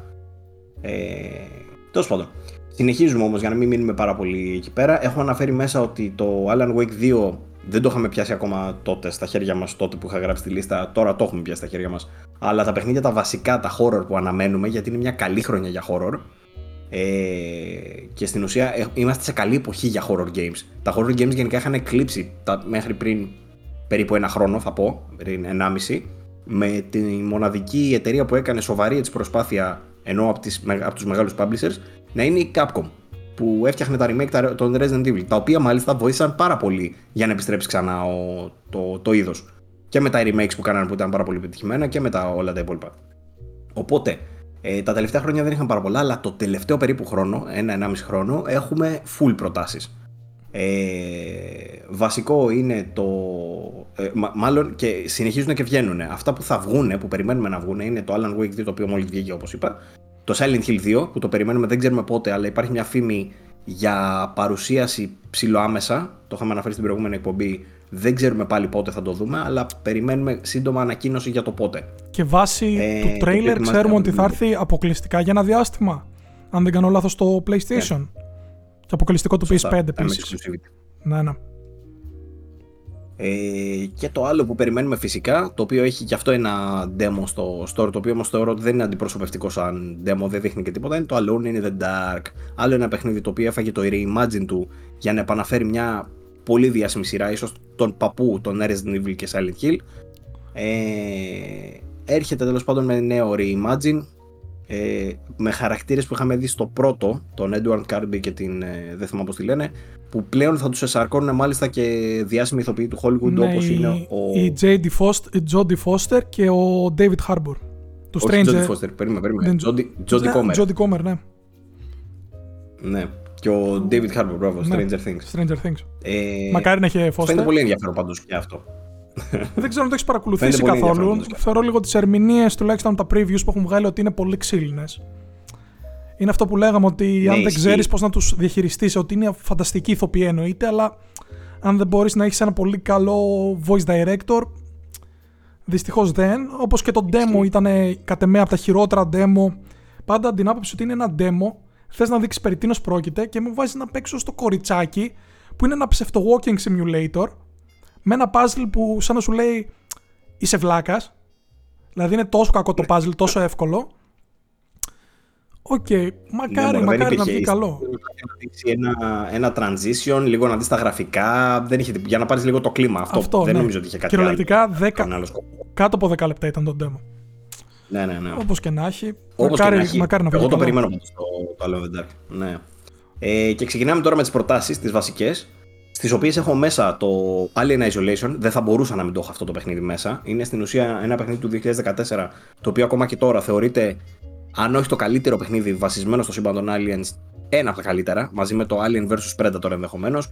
Παρ' όλα αυτά, το συγκεκριμένο θεωρείται όχι μόνο φανταστικό παιχνίδι τρόμου, όχι μόνο όπως είπα από τα καλύτερα παιχνίδια Aliens, αλλά ε, είναι και ένα από τα παιχνίδια τα οποία ε, εξέρουν πάρα πολύ για την AI του έχει μέσα το Alien, το βασικό που είναι ο, ο βασικός εχθρός, ας πούμε, μέσα στο παιχνίδι. Που παίζει stealth σε όλο το παιχνίδι, δεν έχεις όπλα κτλ. Και, και κοιτάς πώς θα αποφύγεις το Alien αυτό και παίζει με φανταστική AI. Κρύβεσαι, σε ψάχνεις, σε βρίσκει και ο τρόπος που έχουν προγραμματίσει την AI είναι για να εντείνει το, το στοιχείο του τρόμου και κάπως έτσι χτίζει τέλος πάντων εκτός από τη φανταστική ατμόσφαιρα που έχει τα 80s και τα λοιπά με τις οθόνες, με τα πληκτρολέγια με όλα αυτά που σου στείνει εκεί πέρα. Έχει ε, μια φανταστική ατμόσφαιρα και κλειστοφοβική και με τρελή αγωνία έτσι, και ένταση. Ε, το παιχνίδι είναι τεράστιο το είναι γύρω στο 20 ώρο που για horror παιχνίδι είναι απίστευτα μεγάλη διάρκεια. 20 ώρο. Ε, δεν νομίζω ναι, ναι, ναι. ναι όντως. Γιατί το θυμάμαι πιο μικρό. Ναι, θυμάμαι το... 13-14 ώρες. Το Πάλι που είναι τεράστια διάρκεια για. Μπορεί να τερματίζεται και τόσο, ρε παιδί μου. Ναι, ok. Okay. Ναι. Αλλά το είχα ξεκινήσει να το παίζω, είχα παίξει τις πρώτες 4-5 ώρες. Τελικά το είχα αφήσει κάπου λόγω άλλου backlog, δεν θυμάμαι τι. Ε, το έχω αγορασμένο σε 3-4 πλατφόρμες. Ακόμα δεν το έχω παίξει ολόκληρο και είμαι και φαν και του σύμπαντος των Aliens. Και είναι όντως φανταστικό παιχνίδι. Ε, αλλά ακόμα δεν το έχω δει ολόκληρο. Δυστυχώς δεν έχει πάρει next gen update. Νομίζω έχει πάρει το FPS boost στο Xbox, αλλά ήταν πολύ χαμηλή η ανάλυση που έπαιζε εκεί πέρα. Το αστείο ξέρεις ποιο είναι, ότι βγήκε. Για το που είναι. Ε, βγήκε μια έκδοση για το Switch η οποία παίζει 1080p 30 και λένε ότι είναι καλύτερη, καλύτερη από αυτές ε, τις εκδόσεις του PS4 και Xbox ε, One, ε, το One τέλος πάντων. Και Τρελό. σχετικά πρόσφατα όπως και να είναι από την τιτανοτεράστια Creative Assembly της οποίας στο Χαένας ναι. αναφέραμε και στο προηγούμενο επεισόδιο ένας multiplayer τίτλος που έφτιαχνε και οι φήμες λένε ότι ήταν το παιχνίδι της Sega που είχε το μεγαλύτερο budget ever. Ακυρώθηκε δυστυχώς. Όπως και ναι. να έχει, παιχνίδαρο. Από τις λαμπρές στιγμές της Sega τα τελευταία χρόνια και ένας από τους καλύτερους horror τίτλους των τελευταίων ετών τουλάχιστον. Ε, Περνάμε στο επόμενο το οποίο είναι το Amnesia The Bunker. Το έχω με αλφαβητική σειρά, ξαναλέω. Amnesia The Bunker είναι το τελευταίο παιχνίδι της ε, σειράς Amnesia. Βγήκε. Φέτος δεν βγήκε αυτό, τον, το καλοκαίρι νομίζω. Μάιο; Ε, Ήταν, είχε, πρέπει να είχε πάρει ναι. κανένα δυο delay Α. εκεί κοντά. Τέλος πάντων, ναι. Ναι. Ε, και βγήκε στην ουσία. Είναι, είναι, δεν έχει άμεση συνέχεια με τα προηγούμενα παιχνίδια της σειράς. Νομίζω γενικά τα παιχνίδια της σειράς δεν έχουν κάποιο story συγκεκριμένο ε, διαδραματίζεται σε ένα ε, καταφύγιο του Πρώτου Παγκοσμίου Πολέμου. Ε, δεν το έχω παίξει πάλι, αλλά ξέρω από τον Τατσιόπουλο ότι είναι από τα πιο αγχωτικά παιχνίδια που έχει παίξει ever. Στην ουσία, ε, πρέπει να κρατάς αναμένα τα φώτα, πρέπει να πηγαίνεις να κάνεις διάφορες εργασίες μέσα στο καταφύγιο και ταυτόχρονα να έχεις να σε κυνηγάει ένα τέρας, μια οντότητα ε, που είναι όλη την ώρα στο σβέρκο σου, είναι τέτοιο τύπου παιχνίδι και εσύ ταυτόχρονα πρέπει να ψάξεις να κρυφτείς σε δωμάτια και να βρεις ε, τα εξαρτήματα και ό,τι χρειάζεσαι τέλος πάντων για να μπορέσεις να προχωρήσεις.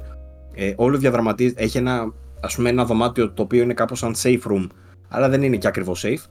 Ε, και δε, έχεις ε, όπλο νομίζω για πρώτη φορά στη σειρά γενικότερα είναι ένα από τα πιο αγχωτικά παιχνίδια που θα βρείτε στην αγορά αυτή τη στιγμή ε, στη λίστα μπήκε πρώτον και γιατί είναι πολύ καλό σαν αμνέζια παιχνίδι, αλλά και γιατί είναι από τα πιο πρόσφατα που, πούμε, που έχουν κυκλοφορήσει. Και Δεν ξέρω αν το έχεις δει το αμνέζια. Δεν το έχω δει. Δεν είμαι φαν γενικότερα των αμνέζια. Προτιμώ δηλαδή κάτι πιο παραδοσιακό σε survival horror.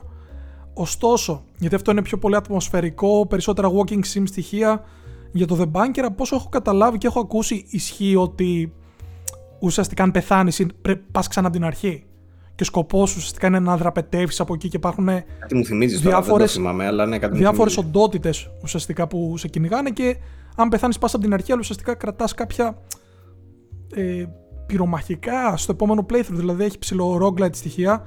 Διορθώστε με στα σχόλια αν κάνω λάθος. Κάτι τέτοιο όμως είχα καταλάβει. Όπως και να έχει και αυτό από τις κυκλοφορίες που ε, βγήκε φέτος και λες, βγήκε φέτος ή βγήκε πριν από τρία χρόνια. Βάσει το πόσο μεγάλων κυκλοφοριών είχαμε από το διάστημα τότε μέχρι τώρα. Δηλαδή, σκέφτεσαι το Forspoken, το Forspoken βγήκε φέτος. Και λες, αποκλείεται. Και νομίζω, ναι, ναι, ναι. Έχουμε πάρει τσουβάλια παιχνίδια φέτος. Όπως και να έχει. Ε, το, επόμενο, το επόμενο παιχνίδι που έχω στη λίστα είναι το Dead Space. Συγκεκριμένα το remake. Πρώτον, γιατί είναι το καλύτερο παιχνίδι της σειράς. Στην ουσία το πρώτο που είναι όντως το καλύτερο παιχνίδι της σειράς. Στην καλύτερη μορφή του. Οπότε συνεπάγεται ότι είναι όντως το καλύτερο της σειράς. Ε, βγήκε φέτος. Έχει γραφικάρες. Είναι τρομερά αγχωτικό είναι ένα από τα καλύτερα παιχνίδια τρόμου ούτως ή άλλως ήταν το Dead Space, πόσο μάλλον το remake τώρα. Ε, και δεν έχω να πω κάτι άλλο. Στην ουσία είναι ψυχολογικός, όχι ψυχολογικός, στην ουσία είναι action horror το διάστημα. Έχει στοιχεία κλειστοφοβίας full. Ε, έχει ωραίες μάχες, έχει σπλατεριέ, έχει ό,τι χρειάζεστε τέλος πάντων για να περάσετε ένα πανέμορφο Σαββατοκύριακο μαζί του. Είναι σχετικά μεγάλο. Έχει Metroidvania στοιχεία. Ε, το έχουν εξελίξει ακόμα περισσότερο το, remake με την έννοια ότι ναι. πλέον ο διαστημικός σταθμός της Σιμούρα είναι ολόκληρο πλοίο. Δεν υπάρχουν τα cuts που υπήρχαν στο πρωτότυπο Dead Space. Δηλαδή, αν είσαι τέρμα, στην άκρη του πλοίου, μπορείς να πας στην αρχή. Έχει κάποια side quest που δεν υπήρχαν. Νομίζω υπάρχει, υπάρχει voice acting στον πρωταγωνιστή που δεν υπήρχε. Σωστά. Και εγώ που προσωπικά και περίμενα. Ταυτόχρονα. Μπράβο, ναι. Του δίνει μια άλλη υπόσταση και εκτός αυτού περίμενα να μην, το, να μην αρέσει ιδιαίτερα. Αλλά από ό,τι φαίνεται βγήκε πολύ καλό και ένα από τα παιχνίδια που κατ' εμέ σε καμία περίπτωση δεν περίμενα να βγει τόσο καλός όσο βγήκε. Δηλαδή, βάσει των previews δεν το πίστευα ιδιαίτερα. Παρ' όλα αυτά, μπράβο τους και σε τελευταίο λόγο να πούμε κιόλας ότι είναι στο, και στο Game Pass, αλλά είναι μέσω EA Play. Δηλαδή, όσοι έχετε EA Play, 4 ευρώ το. Μπράβο, το Ultimate, ναι. Βάζετε EA Play με 4 ευρώ ή πολλές φορές βγαίνει και σε έκπτωση με 1 ευρώ, δηλαδή τίποτα. Και, και το απολαμβάνετε εκεί. Ναι, μπήκε τώρα έτσι, πριν μερικές μέρες. Ναι. Μπορείτε να το παίξετε από εκεί. Ε, και έχει μέσα και ένα πολύ έτσι, ιδιαίτερο χαρακτηριστικό που ταιριάζει πάρα πολύ θεωρώ σε horror παιχνίδια, το οποίο το, το λέει κάπως director κάτι, δεν θυμάμαι. Ε, και στην ουσία δημιουργεί τυχαία σε εισαγωγικά γεγονότα κάθε φορά που περνάς από μια περιοχή. Δηλαδή, πας σε ένα δωμάτιο και μπορεί ξέρω, να αναβοσβήνουν τα φώτα. Αυτό σε άλλον παίχτη δεν θα συνέβαινε, θα συνέβαινε κάτι άλλο. Μπορεί να ακούγονται διάφορες φωνές μέσα σε εκείνο το δωμάτιο. Μπορεί να σου πετάγεται ένας συγκεκριμένος εχθρός που μπορεί να μην πετάγεται στον άλλον. Αυτό δημιουργεί έτσι μια τυχεότητα η οποία είναι ακόμα πιο αγχωτική και ακόμα πιο τρομακτική. Ή επίσης. Και λένε αυτό... ότι έχει δουλέψει. Ωραία. Ναι. Ε, κάτι άλλο που ήθελα να προσθέσω για το Dead Space που το κάνει και το Resident Evil 4 που φαντάζομαι ακολουθεί στη λίστα είναι ότι υπάρχει δυσκολία η οποία βάσει το πόσο καλός ή κακός παίχτης είσαι υπάρχουν, ε, προστίθονται εχθροί, αφαιρούνται εχθροί σε διάφορα σημεία εκεί που δεν τους περιμένεις, εμφανίζονται. Και αυτό το Resident Evil 4 το κάνει και το remake. Είναι κάτι που είναι πολύ πολύ δύσκολο να παρατηρήσεις. Δηλαδή, βάσει το αν είσαι καλύτερος παίχτης, στο επόμενο chapter, π.χ., θα βρεις μπροστά σου, αν έχεις πολύ καλό performance, θα βρεις μπροστά σου τέσσερις παραπάνω εχθρούς σε κάθε encounter ή έναν εχθρό με αλυσοπρίονο που δεν υπήρχε. Αλυσοπρίονο. Που δεν υπήρχε, όπως και να έχει, Ωραίο concept κι αυτό. Και ωραίο υλοποίηση και στο remake. Ε, ένα άλλο παιχνίδι τώρα που έχω στη λίστα είναι το Little Nightmares. Αυτό δεν το έβαλα κυρίως επειδή είναι τόσο τρομακτικό. Για την ακρίβεια ανήκει στο είδος περισσότερο του art horror ε, και συνδυάζει κάπως μαριονέτο style, μαριονέτες ας πούμε κάπως, με τρόμο και αηδία και, και φρίκι. Ε, στην ουσία έχει το ρόλο της Six. Υπάρχει Little Nightmares 1 και Little Nightmares 2. Είναι επίσης από τα πιο διάσημα παιχνίδια αυτής της λίστας. Σίγουρα το έχετε παίξει περισσότεροι πάλι δηλαδή. Και έχει στοιχεία platform και puzzling. Και έχει και κάποια chase sequences που είναι ιδιαίτερα αγχωτικά. Περισσότερο αυτό το προτείνω γιατί είναι πανέμορφο και έχει πολλά φρικιαστικά, πολλές φρικιαστικές εικόνες ας πούμε. Είναι όντως ε, έχει μέσα stuff of nightmares πολλά, πολλές τέτοιες εικόνες ρε παιδί μου που είναι του εντυπώνονται ας πούμε έχει ωραία μποσάκια, ε, boss chase sequences ας πούμε. Ε, πολύ ωραίο παιχνίδι. Ε, όχι ιδιαίτερα αγχωτικό, ξαναλέω, ή δύσκολο όσο είναι άλλα παιχνίδια αυτής της λίστας. Αλλά είναι και αυτό, εντάξει, είναι horror. Δεν μπορείς να πεις ότι δεν είναι horror. Όχι, ξεκάθαρα και ένα μικρό shout που θέλω να δώσω είναι και στο Little Nightmares το 2, έτσι. Που το θεωρώ ακόμα ναι. καλύτερο από το πρώτο και ότι έχει ένα τέλος που είναι από τα κορυφαία ever που έχουμε δει σε horror παιχνίδι. Κάτε με. Αν γουστάρετε δηλαδή mindfuck καταστάσεις, παίξτε απλά Little Nightmares 2. Και, και το πρώτο είχε αρκετά ναι, έτσι, ναι, ναι, ναι. περίεργο τέλος. Και το 2, λοιπόν, επόμενο παιχνίδι στη λίστα είναι το Outlast και είναι από τα πιο παλιά κάπως της λίστας αυτής, αλλά παραμένει σύγχρονο και παραμένει μοντέρνο και μπορεί να παίχει πάρα πολύ άνετα ακόμα και τώρα. Υπάρχει και το Outlast το 2, όμως θεωρώ το 1 το 2 δεν το έχω παίξει ολόκληρο, αλλά ε, ε, όσο έχω παίξει το 1, τέλος πάντων θεωρώ ότι είναι καλύτερο από την άποψη και της ροής και του, του concept ότι είσαι μέσα στο ε, ψυχιατρίο και με τους εχθρούς που σου συμβαίνουν και κάποια σκηνικά πάρα πολύ ωραία που έχει. Και κυρίως επειδή είναι το πρώτο Outlast ιστορικής σημασίας. Το πρώτο Outlast κατάφερε, κατάφερε και έβγαλε ξανά τον δρόμο σε. Ε, πώς να το πω. Στο, στο, στο προσκήνιο Ε, γιατί μέχρι τότε κάπως τα παιχνίδια είχαν πάυσει πάλι το horror το είδος και ήρθε ένα Outlast και έδωσε δύναμη όχι μόνο στο να βγουν και άλλα παιχνίδια τα οποία το μιμήθηκαν πάρα πολύ μετά, αλλά για παράδειγμα το Resident Evil 7 δεν θα ήταν αυτό που είναι τώρα αν δεν είχε βγει το Outlast. Δηλαδή το Resident Evil επηρεάστηκε από το first person για παράδειγμα ε, που, που είναι το Outlast για να βγουν και άλλα τέτοια παιχνίδια. Στην ουσία ήταν από τα πρώτα νομίζω first person ε, horror ε, παιχνίδια τέτοιου τύπου. Ψιλο narrative, ψιλο survival, ψιλο ε, walking sim αλλά με τρέξιμο. Είναι, είναι κάπως έτσι η φάση και έχει πάρα πολύ ωραία σκηνικά μέσα. Μικρό παιχνίδι γενικά. Αν θυμάμαι καλά, είναι γύρω στις 4 με 6 ώρες, κάτι τέτοιο. Τόσο, ναι. Αλλά έχει πολύ ωραία σκηνικά μέσα. Πολύ ωραία σκηνικά. Είναι δηλαδή σαν να βλέπεις μια ταινία horror ρε παιδί και να τη ευχαριστιέσαι. Και θεωρώ Δεν ότι είναι το... τρελό σενάριο, ξέρω κάτι τέτοιο. Ναι, αλλά ναι. πολύ ωραίο. Το εξυψώνει και το art style, να πούμε την αλήθεια. Δηλαδή το πώς χρησιμοποιεί. ή Μάλλον δεν χρησιμοποιεί το χρώμα. Πολλές φορές η έλλειψη, μονοχρωμία, δηλαδή αυτά τα μπλε, τα έντονα. Το ότι βλέπεις μερικές φορές μέσω φακό- φακών και τέτοια το κάνει εξαιρετικό. Εξαιρετικό και για την εποχή του είναι καλό. Εγώ έχω παίξει και το ένα και το δύο. Δεν θεωρώ κανένα από τα δύο κά... τίποτα αριστουργήματα, αλλά το πρώτο είναι ξεκάθαρα καλύτερο από το έσχος που ήταν το δεύτερο. Ειδικά αν θες να Έσχος, ε. πας για το completion του δεύτερου, δεν. Μαζοχιστικά πράγματα τώρα. Και το πρώτο έχει και πολύ ωραίο DLC Είμαστε. που εμβάθυνε περισσότερο στο Ναι, σενάριο. ωραίο, Συμπληρώνει. Ισχύει. Έτσι λίγο mindfuck Ισχύει. Και υπάρχει εκεί πολύ. Και, υπάρχει και συλλογή, μπορείτε να το βρείτε, βρει- βρείτε πακετάκι αυτό. Καταρχήν είναι πάνθινο πλέον. Outlast Trinity λέει και έχει μέσα το πρώτο, το DLC του πρώτου και το. Το δεύτερο. ναι. Ε, και το... Και περιμένουμε επόμενο και το παιχνίδι Trials. στη λίστα. Να πούμε αυτό. Σωστά. Το οποίο είναι σε early access, κάτι τέτοιο. Multi... Δεν ξέρω, χρησιμοποιεί multiplayer στοιχεία, δεν είναι τόσο narrative, δεν έχω καταλάβει τι ακριβώς παίζει. Ναι, ναι, ναι. Είναι, είναι multiplayer το Trials. Outlast Ναι. Trials. Ε, λοιπόν, asymmetrical, κάτι τέτοιο. Τέλος πάντων. Είναι, είναι, είναι άλλο πράγμα πάντως. Ε, κρίμα πάντως γιατί θα, θα ήταν τα μάμ τώρα να βγει άλλο ένα Outlast. Όπως και να έχει, το επόμενο παιχνίδι που έχω στη λίστα είναι το Madison. Και το Madison γιατί το έχω βάλει, δεν το έχω παίξει, δεν, ξέ, δεν ήξερα τίποτα γι' αυτό. Είχα δει ότι είναι ένα indie horror, ok, λέω. Ε, το παίζει ο Τατσιόπουλος, μου λέει είναι παιχνιδάρα. Το παίζει, ξέρω εγώ, το παίζουν άλλοι φίλοι, μου λένε είναι έπος. Λέω πώς γίνεται αυτό το πράγμα. Ε, έψαξα και βρήκα τέλος πάντων και διάβασα γι' αυτό. Όντως λέει είναι από τα πιο τρομακτικά παιχνίδια που έχουν βγει τον τελευταίο καιρό. Μάλιστα λέει υπάρχει έρευνα. Άκου τώρα σκηνικό. Υπάρχει μια έρευνα που έβαλε κάποιους, ε, τέλος πάντων το κοινό, να παίξει κάποια παιχνίδια και το Madison λέει από όλα τα πρόσφατα παιχνίδια είναι αυτό που συγκέντρωσε τις περισσότερες ταχυπαλμίες και εντάσεις. Επιστημονικά δηλαδή το πιο τρομακτικό παιχνίδι. Ε, στην ουσία λέει έχει να κάνει με μια φωτογραφική μηχανή και ένα, και ένα παιδί. Αυτό είναι το, το gameplay του. Τι, φαντάζομαι σαν το Fatal Frame ή κάτι τέτοιο. Αλλά δεν κυνηγάς τώρα cute φαντασματάκια σε τέτοιο φάση. Όχι, το Fatal όχι, Frame όχι. γι' αυτό δεν το έχω βάλει.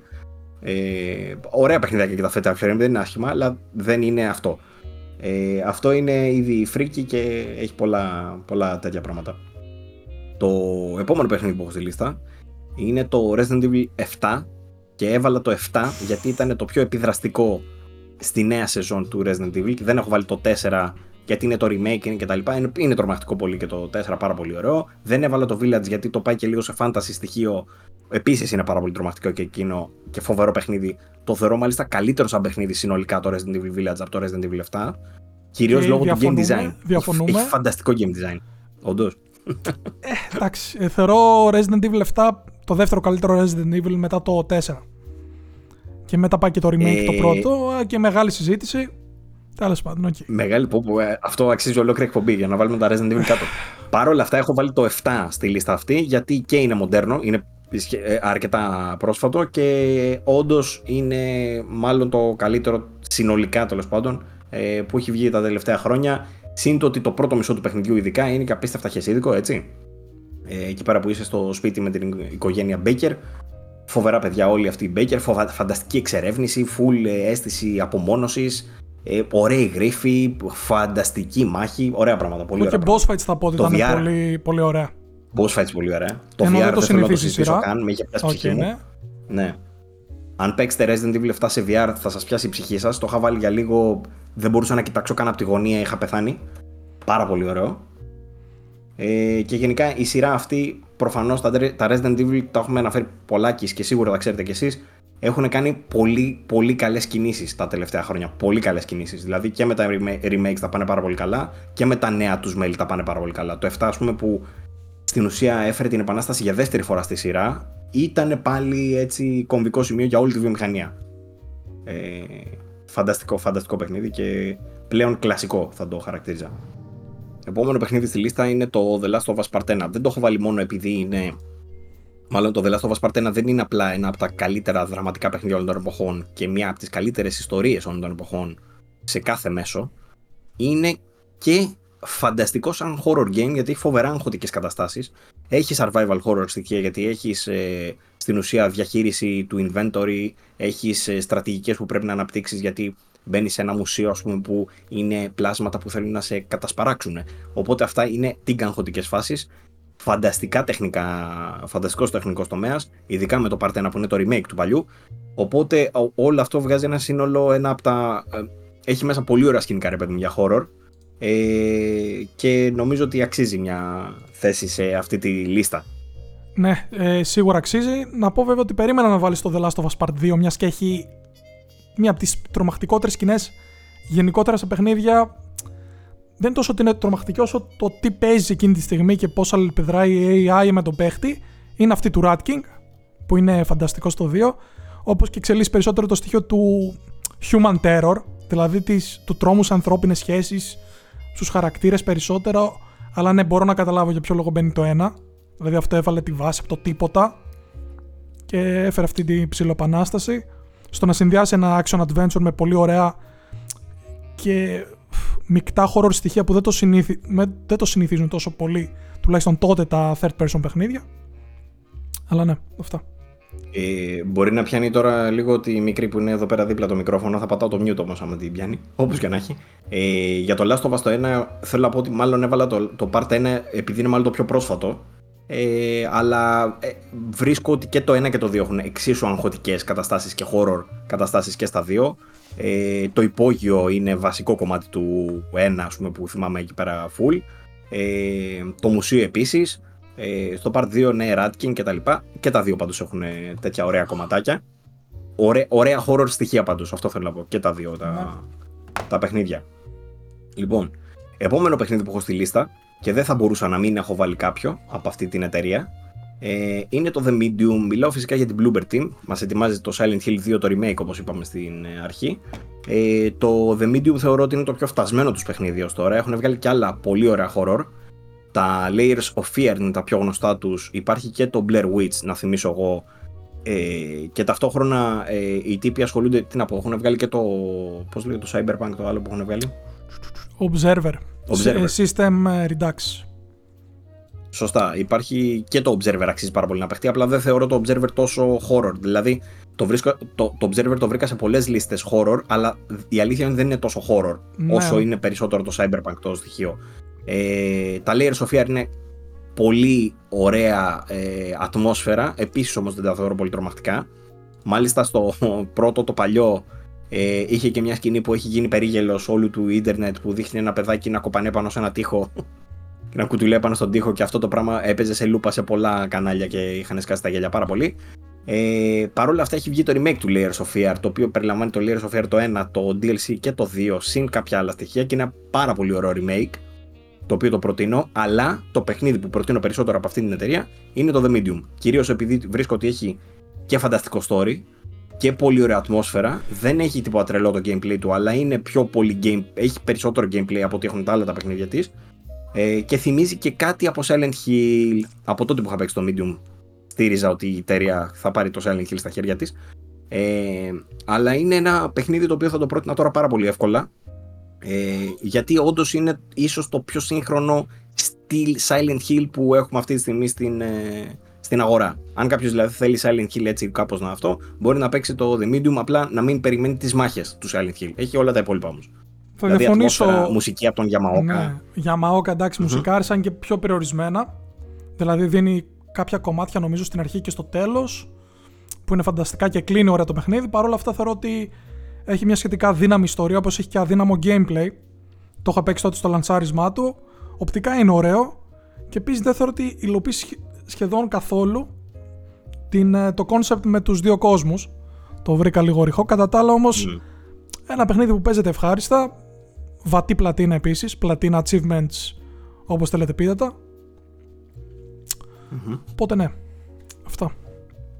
Ε, ε, τίμιο τίτλο, θα λέγα εγώ. Γενικά, για, αν ψάχνει κάποιος για horror τίτλους και έχει παίξει τα υπόλοιπα, είναι ένα παιχνίδι το οποίο μπορώ να το προτείνω σχετικά εύκολα, ρε Δηλαδή, θα το ευχαριστηθεί κάποιος, θεωρώ.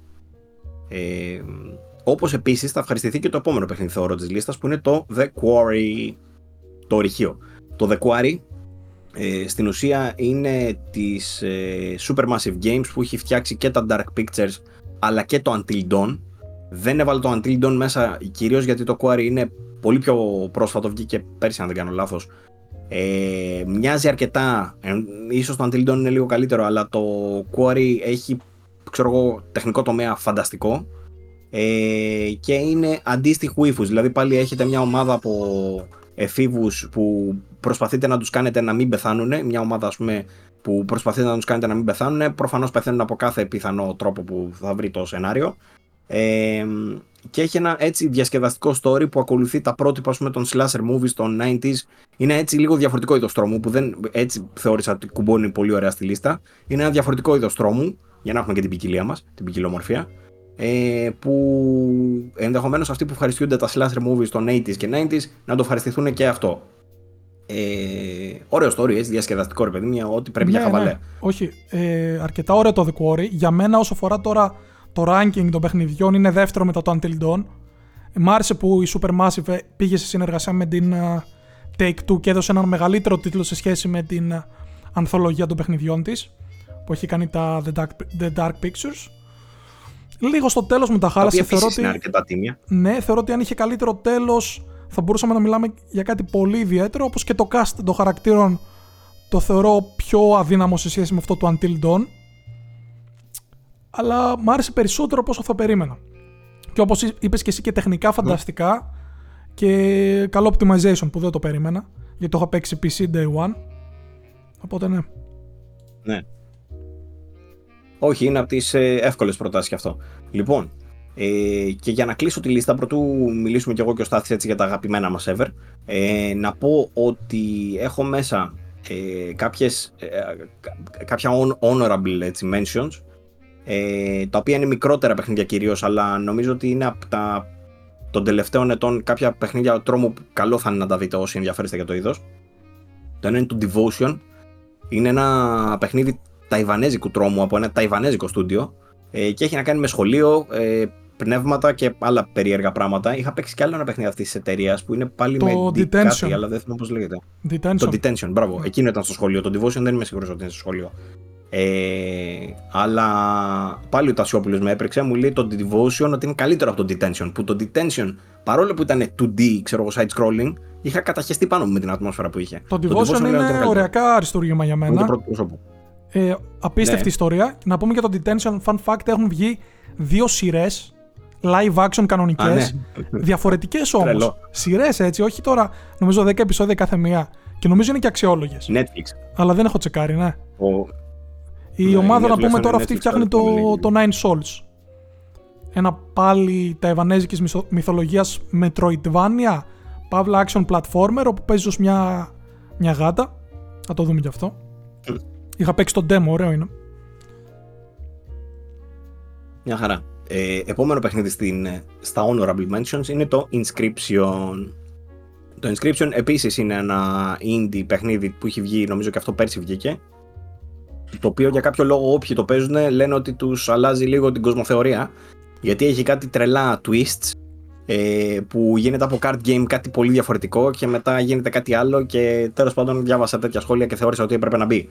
Στάθ, το έχεις παίξει το Inscription. Το έχω παίξει, το έχω τερματίσει. Ε, είναι όντως φανταστικό παιχνίδι. Όπως είπες, έχει κάποια twist που λες. Αρχίζει να ζαλίζεσαι λίγο, δεν ξέρεις τι σου γίνεται. Αλλά είναι ναι, ναι. twist που τα κάνει earn. Τα κερδίζει δηλαδή με την αξία του. Πολύ ωραίο concept το ότι διαδραματίζεται όλο σε ένα δωμάτιο και απλά είναι ένα card game. Να πούμε ότι είναι roguelite. Κατά κάποιο τρόπο και ναι, είναι roguelite, δηλαδή παίζεις, παίζεις, παίζεις και αν χάσεις, σε γυρνάει πίσω από την αρχή. Αλλά κρατάς κάποιε κάρτες που έχεις αναβαθμίσει, κάποια άλλα bonus που έχεις. Ε, και τρομερό ε, σπάσιμο του τέταρτου τείχου που το κάνει πολύ έξυπνα και πολύ ωραία θυμή. Κοτζιμιάζει λίγο δηλαδή σε αυτό το στοιχείο. Ε, δείτε το, νομίζω είναι φθηνό και όλας. Δεν θυμάμαι αν έχει μπει σε κάποια συνδρομή.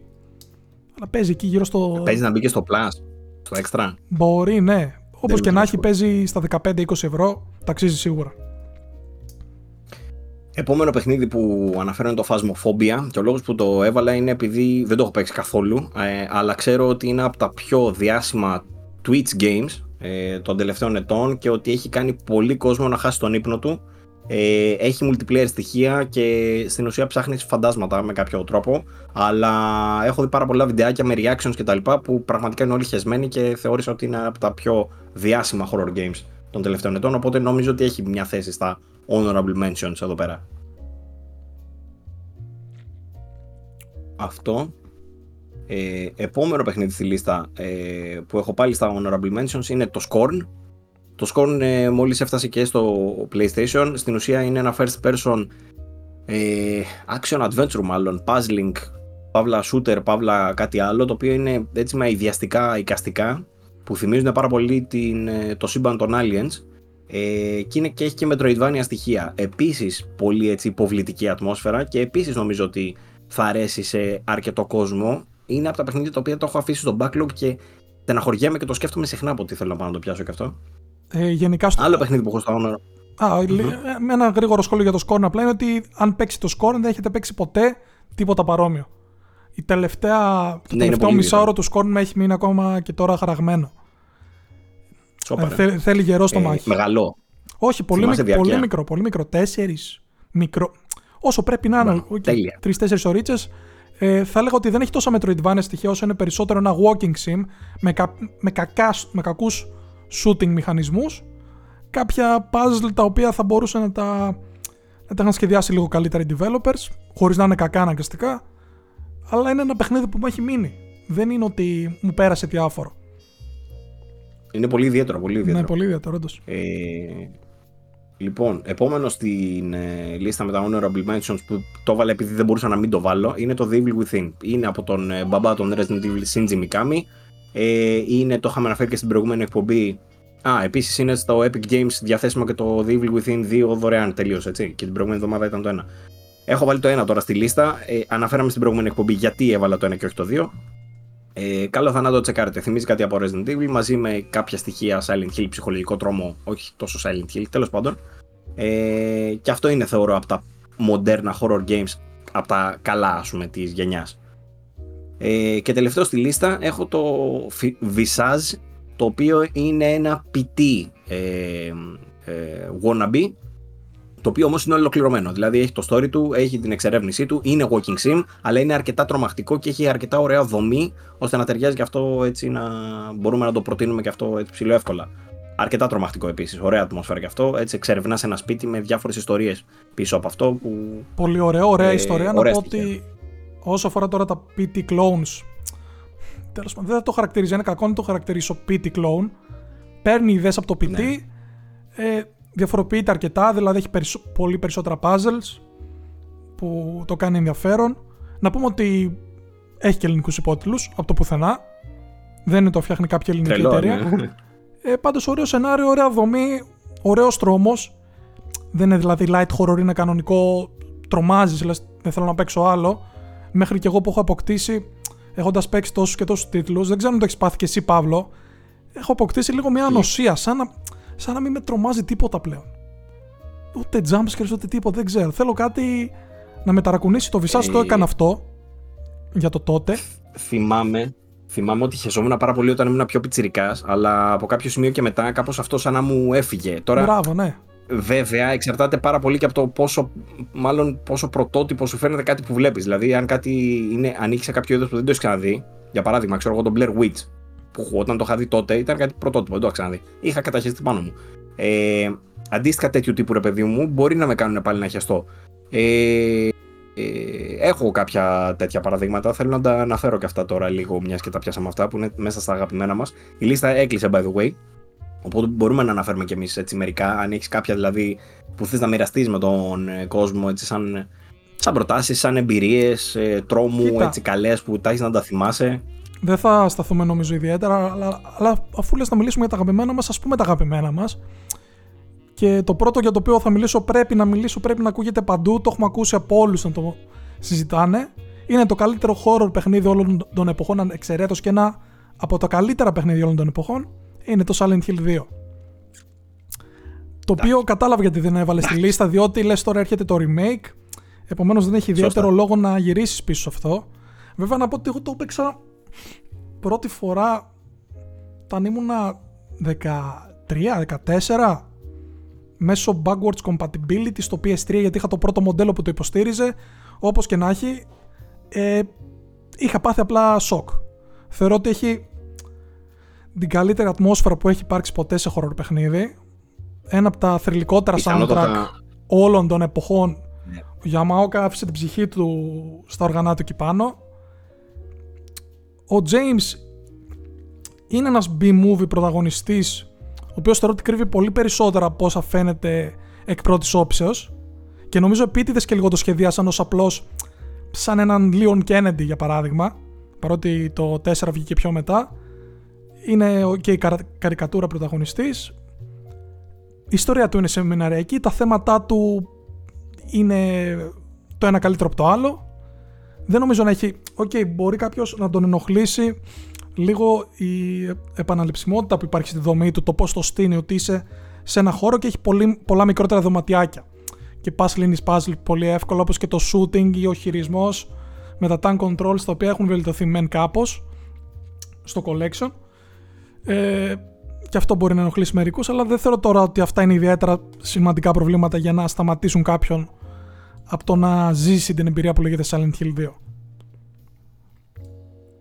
Ε, το Silent Hill 2 θεωρώ ακόμα και τίποτα από όλα αυτά που είπες ε, να μην είχε θεωρώ υποδειγματική την ιστορία του νομίζω ότι ναι. την είπες και την ιστορία αλλά θέλω να σου πω αν έπρεπε να πιάσω ένα κομμάτι που έχει αυτό το παιχνίδι νομίζω ότι η ιστορία του είναι τι να πω, είναι ένα από τα καλύτερα story που έχουμε δει ποτέ ρε παιδί μου στο μέσο αυτό και το είδαμε και σε horror παιχνίδι ε... που αυτό είναι ναι, ναι. δεν, ε, δεν κολλάει το ένα με το άλλο σχεδόν ποτέ. Είναι θαύμα. Δηλαδή βγαίνει τώρα horror παιχνίδι, θεωρούμε το Resi 4 αριστούργημα, όχι δεν το, δεν το θεωρούμε, είναι, αλλά βλέπεις τι ιστορία έχει. Και σου βγαίνει ένα Silent Hill 2 τότε, το 2000, από το πουθενά, και λες τώρα τι και πώς. Και ποιο ήταν το αστείο ότι όταν το έφτιαξε ο... Ποιος το είχε κάνει το 2, ε, που, είχε, που ήταν μετά στο Japan Studio και έκανε τα Gravity Rush. Με διαφεύγει τώρα το επιθετό του. Όπως και να έχει, το πρώτο Silent Hill 2, το, το πρώτο Silent Hill το είχε, το είχε φτιάξει στα 19 του ο τύπος. Και είδαμε το 2 δύο, χρόνια μετά, ξέρω, 4 χρόνια μετά, πόσα χρόνια μετά ήταν. Ασύλληπτο. Και θέλω να κάνουμε απλά ένα ε... copy Resident Evil 2. Αυτό ήταν το σχέδιο. Ισχύει. Ε, το Silent Hill 2 νομίζω και εμένα θα ήταν στη θέση νούμερο 1. Καταρχήν και εμένα από τα αγαπημένα παιχνίδια όλων των εποχών. Δεν ξέρω αν είναι στη θέση νούμερο 1 ή στη θέση νούμερο 3, ξέρω εγώ. Αλλά είναι και εμένα στα top top top. Όπως φυσικά είναι και στα top horror ε, για μένα. Ε, ο σκηνοθέτης να πούμε ότι έφυγε μετά, έκανε την, την Team Silent. Ε, Μπράβο, ναι. όπου έκανε αυτό με τα Gravity, Gravity Rush και τα λοιπά. Και έχει κάνει φυσικά και τα Forbidden Siren. Ε, σε αυτό το σημείο θα πετάξω εγώ εμβόλυμο το, το Siren Blood Cares, το οποίο ήταν... Είχα παίξει στο PlayStation 2 τα Forbidden Siren λίγο, μου είχαν φανεί άθλια τεχνικά, δεν μπορούσα να παίξω.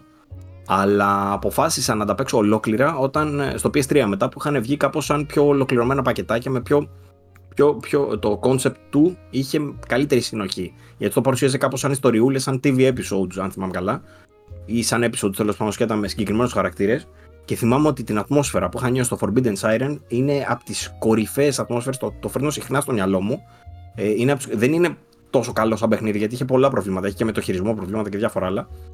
Αλλά σαν ατμόσφαιρα, ακόμα και τώρα θεωρώ ότι είναι από τις πιο υποβλητικές που έχω νιώσει. Και είναι από τον ίδιο τύπο που μας είχε δώσει φυσικά το Silent Hill. Ο οποίος να πούμε επίσης τώρα ότι φτιάχνει ε, με την καινούργια του εταιρεία. Δεν το θυμάμαι τώρα. Το Slitterhead. Πώς το λέγανε. Μπράβο, το Slitterhead. Ε, που φαίνεται να είναι έτσι ψηλό, ψηλό. Ουσιαστικά λέγεται. Σωστά, σωστά, σωστά. Μπράβο, ρε Σταφή. Ναι. Οπότε περιμένουμε και καινούριο παιχνίδι horror από τον, ε, από, από τον τύπο που είπαμε μόλις τώρα. Ε, κάποιο άλλο παιχνίδι πέρα από Silent Hill 2? Ε, ο, παρένθεση και η Τσίρο το Γιάμα, μου ήρθε το όνομα του director. Ε, θα πω, κάτσε λίγο να το σκεφτώ γιατί τώρα θα μιλ... πρέπει να μιλήσω για το Signalis. Το έχω τόσο ψηλά. Το Signalis για μένα είναι από τα καλύτερα survival horror παιχνίδια που έχουν βγει ποτέ. γενικά ένα στοιχείο που για μένα τα εξυψώνει αυτά τα παιχνίδια είναι το στοιχείο της μελαγχολίας που χάνουν πάρα, πάρα πολύ horror τίτλοι είτε αυτό λέγεται Resident Evil που προσπαθούν πιο πολύ να ε, δυτικοποιηθούν. Θεωρώ ότι το, το Signalis έχει, καταρχάς δεν έχει διάλογο, είναι πολύ θετικό αυτό ότι δεν έχει voice acting. Έχει έτσι μια retro αισθητική κλασικό survival horror ε, παιχνίδι στο οποίο ουσιαστικά πρέπει να βρεις ένα ανδροειδές που έχει χαθεί στο διάστημα. Έχει inventory management κανονικό αλλά αυτό που το εξυψώνει είναι ένα το soundtrack του. Δηλαδή βλέπετε ένα, υπάρχει ένα pattern εδώ πέρα όλα τα καλά παιχνίδια έχουν και φανταστικό soundtrack. Ε, δύο οι διάλογοι του το πόσο απλή είναι δηλαδή χρησιμοποιεί λίγα αλλά λέει τόσα πολλά που για μένα αυτό είναι πολύ θετικό ε, οι μηχανισμοί που χρησιμοποιεί στο gameplay του που είναι κάτι που δεν το έχουμε ξαναδεί, όπως π.χ. έχεις ένα, ένα ράδιο που πρέπει να το τοποθετήσεις σε συγκεκριμένη συχνότητα για να λύσεις κάποιους γρήφου, για να σκοτώσεις κάποιους εχθρούς. Δηλαδή, αν το φέρεις σε κάποια συχνότητα, οι εχθροί πεθαίνουν. Το στοιχείο του τι είναι αλήθεια, τι είναι ψέμα, που επικρατεί καθ' όλη τη διάρκεια του παιχνιδιού. Όπως και τα πολλαπλά τέλη του που ε, είχα καιρό να κλάψω σε παιχνίδι. Δηλαδή, είχα κλάψει, θυμάμαι, στο τέλος του Οτομάτα. Είχα γίνει κομμάτια. Που επίσης είναι από τα καλύτερα παιχνίδια όλων των εποχών, αν και όχι horror. Ε, στο Signalis είχαν γίνει λιώμα, δηλαδή με είχε αρέσει τόσο πολύ. Και το κοιτούσα χρόνια είναι, ε, χρόνια είναι αλήθεια. Έλεγα τώρα θα βγει καλό, δεν θα βγει. Εν τέλει θεωρώ ότι είναι από τα κορυφαία horror παιχνίδια όλων των εποχών. Δεν ξέρω, δεν ξέρω αν υπερβάλλω, αυτό ένιωσα για μένα έτσι. Δεν είναι ότι είναι μια αντικειμενική άποψη, είναι υποκειμενική. Οπότε θα έβαζα το Signalis στη θέση 2, τόσο πολύ. Ε, το Signal ξέρω ότι αρέσει πάρα πολύ και στον ε, φίλο Τατσιόπουλο. Πάλι τον μυρμονεύω συχνά τον Τατσιόπουλο, αλλά ξέρω ότι είναι τρελός ε, χοροράκια και εκείνος και επίσης έχει δώσει την έγκρισή του για το Signal. Ναι, αν και ο Τατσιόπουλος είχε γράψει κάτι στο review του, στο οποίο διαφωνώ, θεωρώ ότι είχε πει, αν θυμάμαι καλά, ότι έχει πολλά κλισέ.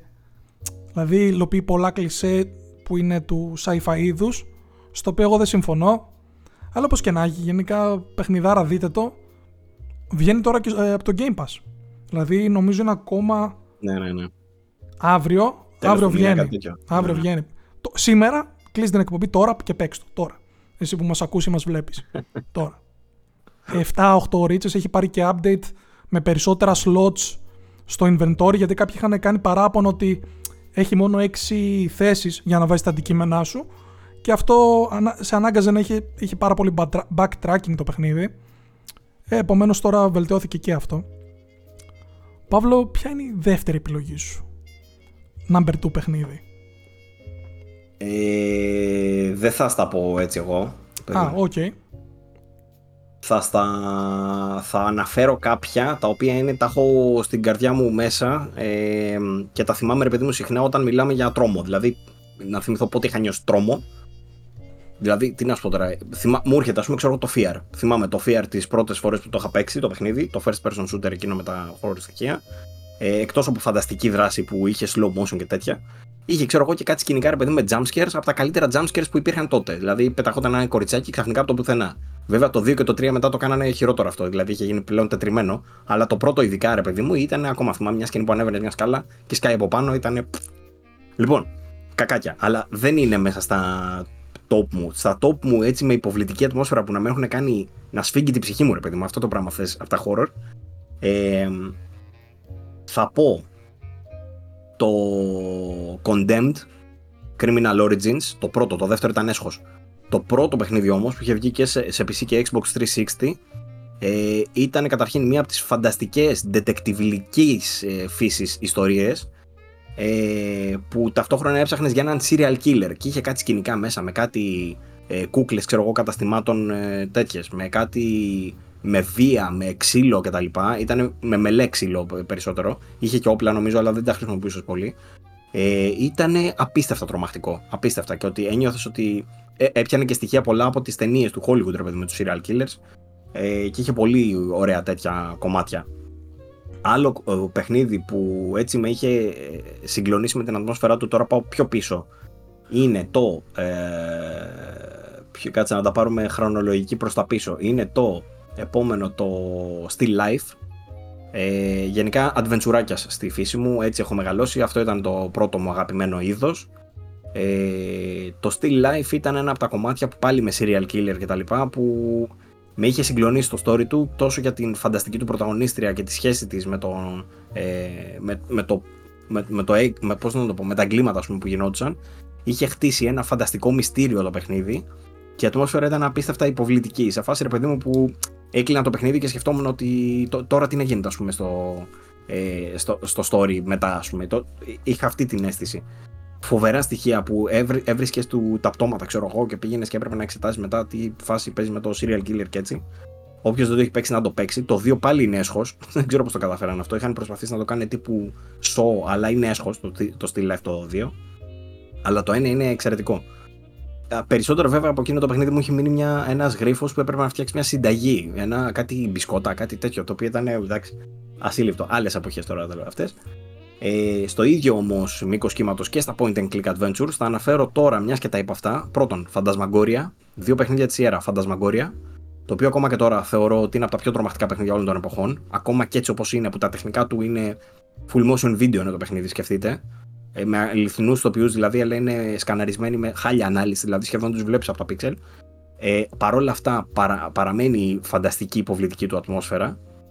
Με ένα φοβερό story, με μια πρωταγωνίστρια θεϊκή με, που έχει ε, σχέση με το σύζυγό της, ο οποίος στην αρχή νομίζει ότι είναι ε, ξέρω εγώ κάτι παίζει μαζί του ότι είναι δαιμονισμένος σε κάτι τέτοιο, τελικά παίζουν άλλα πραγματάκια. Επίσης φανταστική γρήφη και σε βάζει να εξερευνήσει μια τεράστια έπαυλη που, στην οποία μένουν μέσα, έχουν πάει ε, να μείνουν τώρα. Είναι στο τώρα το παιχνίδι, στο τώρα, στο 80-90 τόσο πότε βγήκε το παιχνίδι.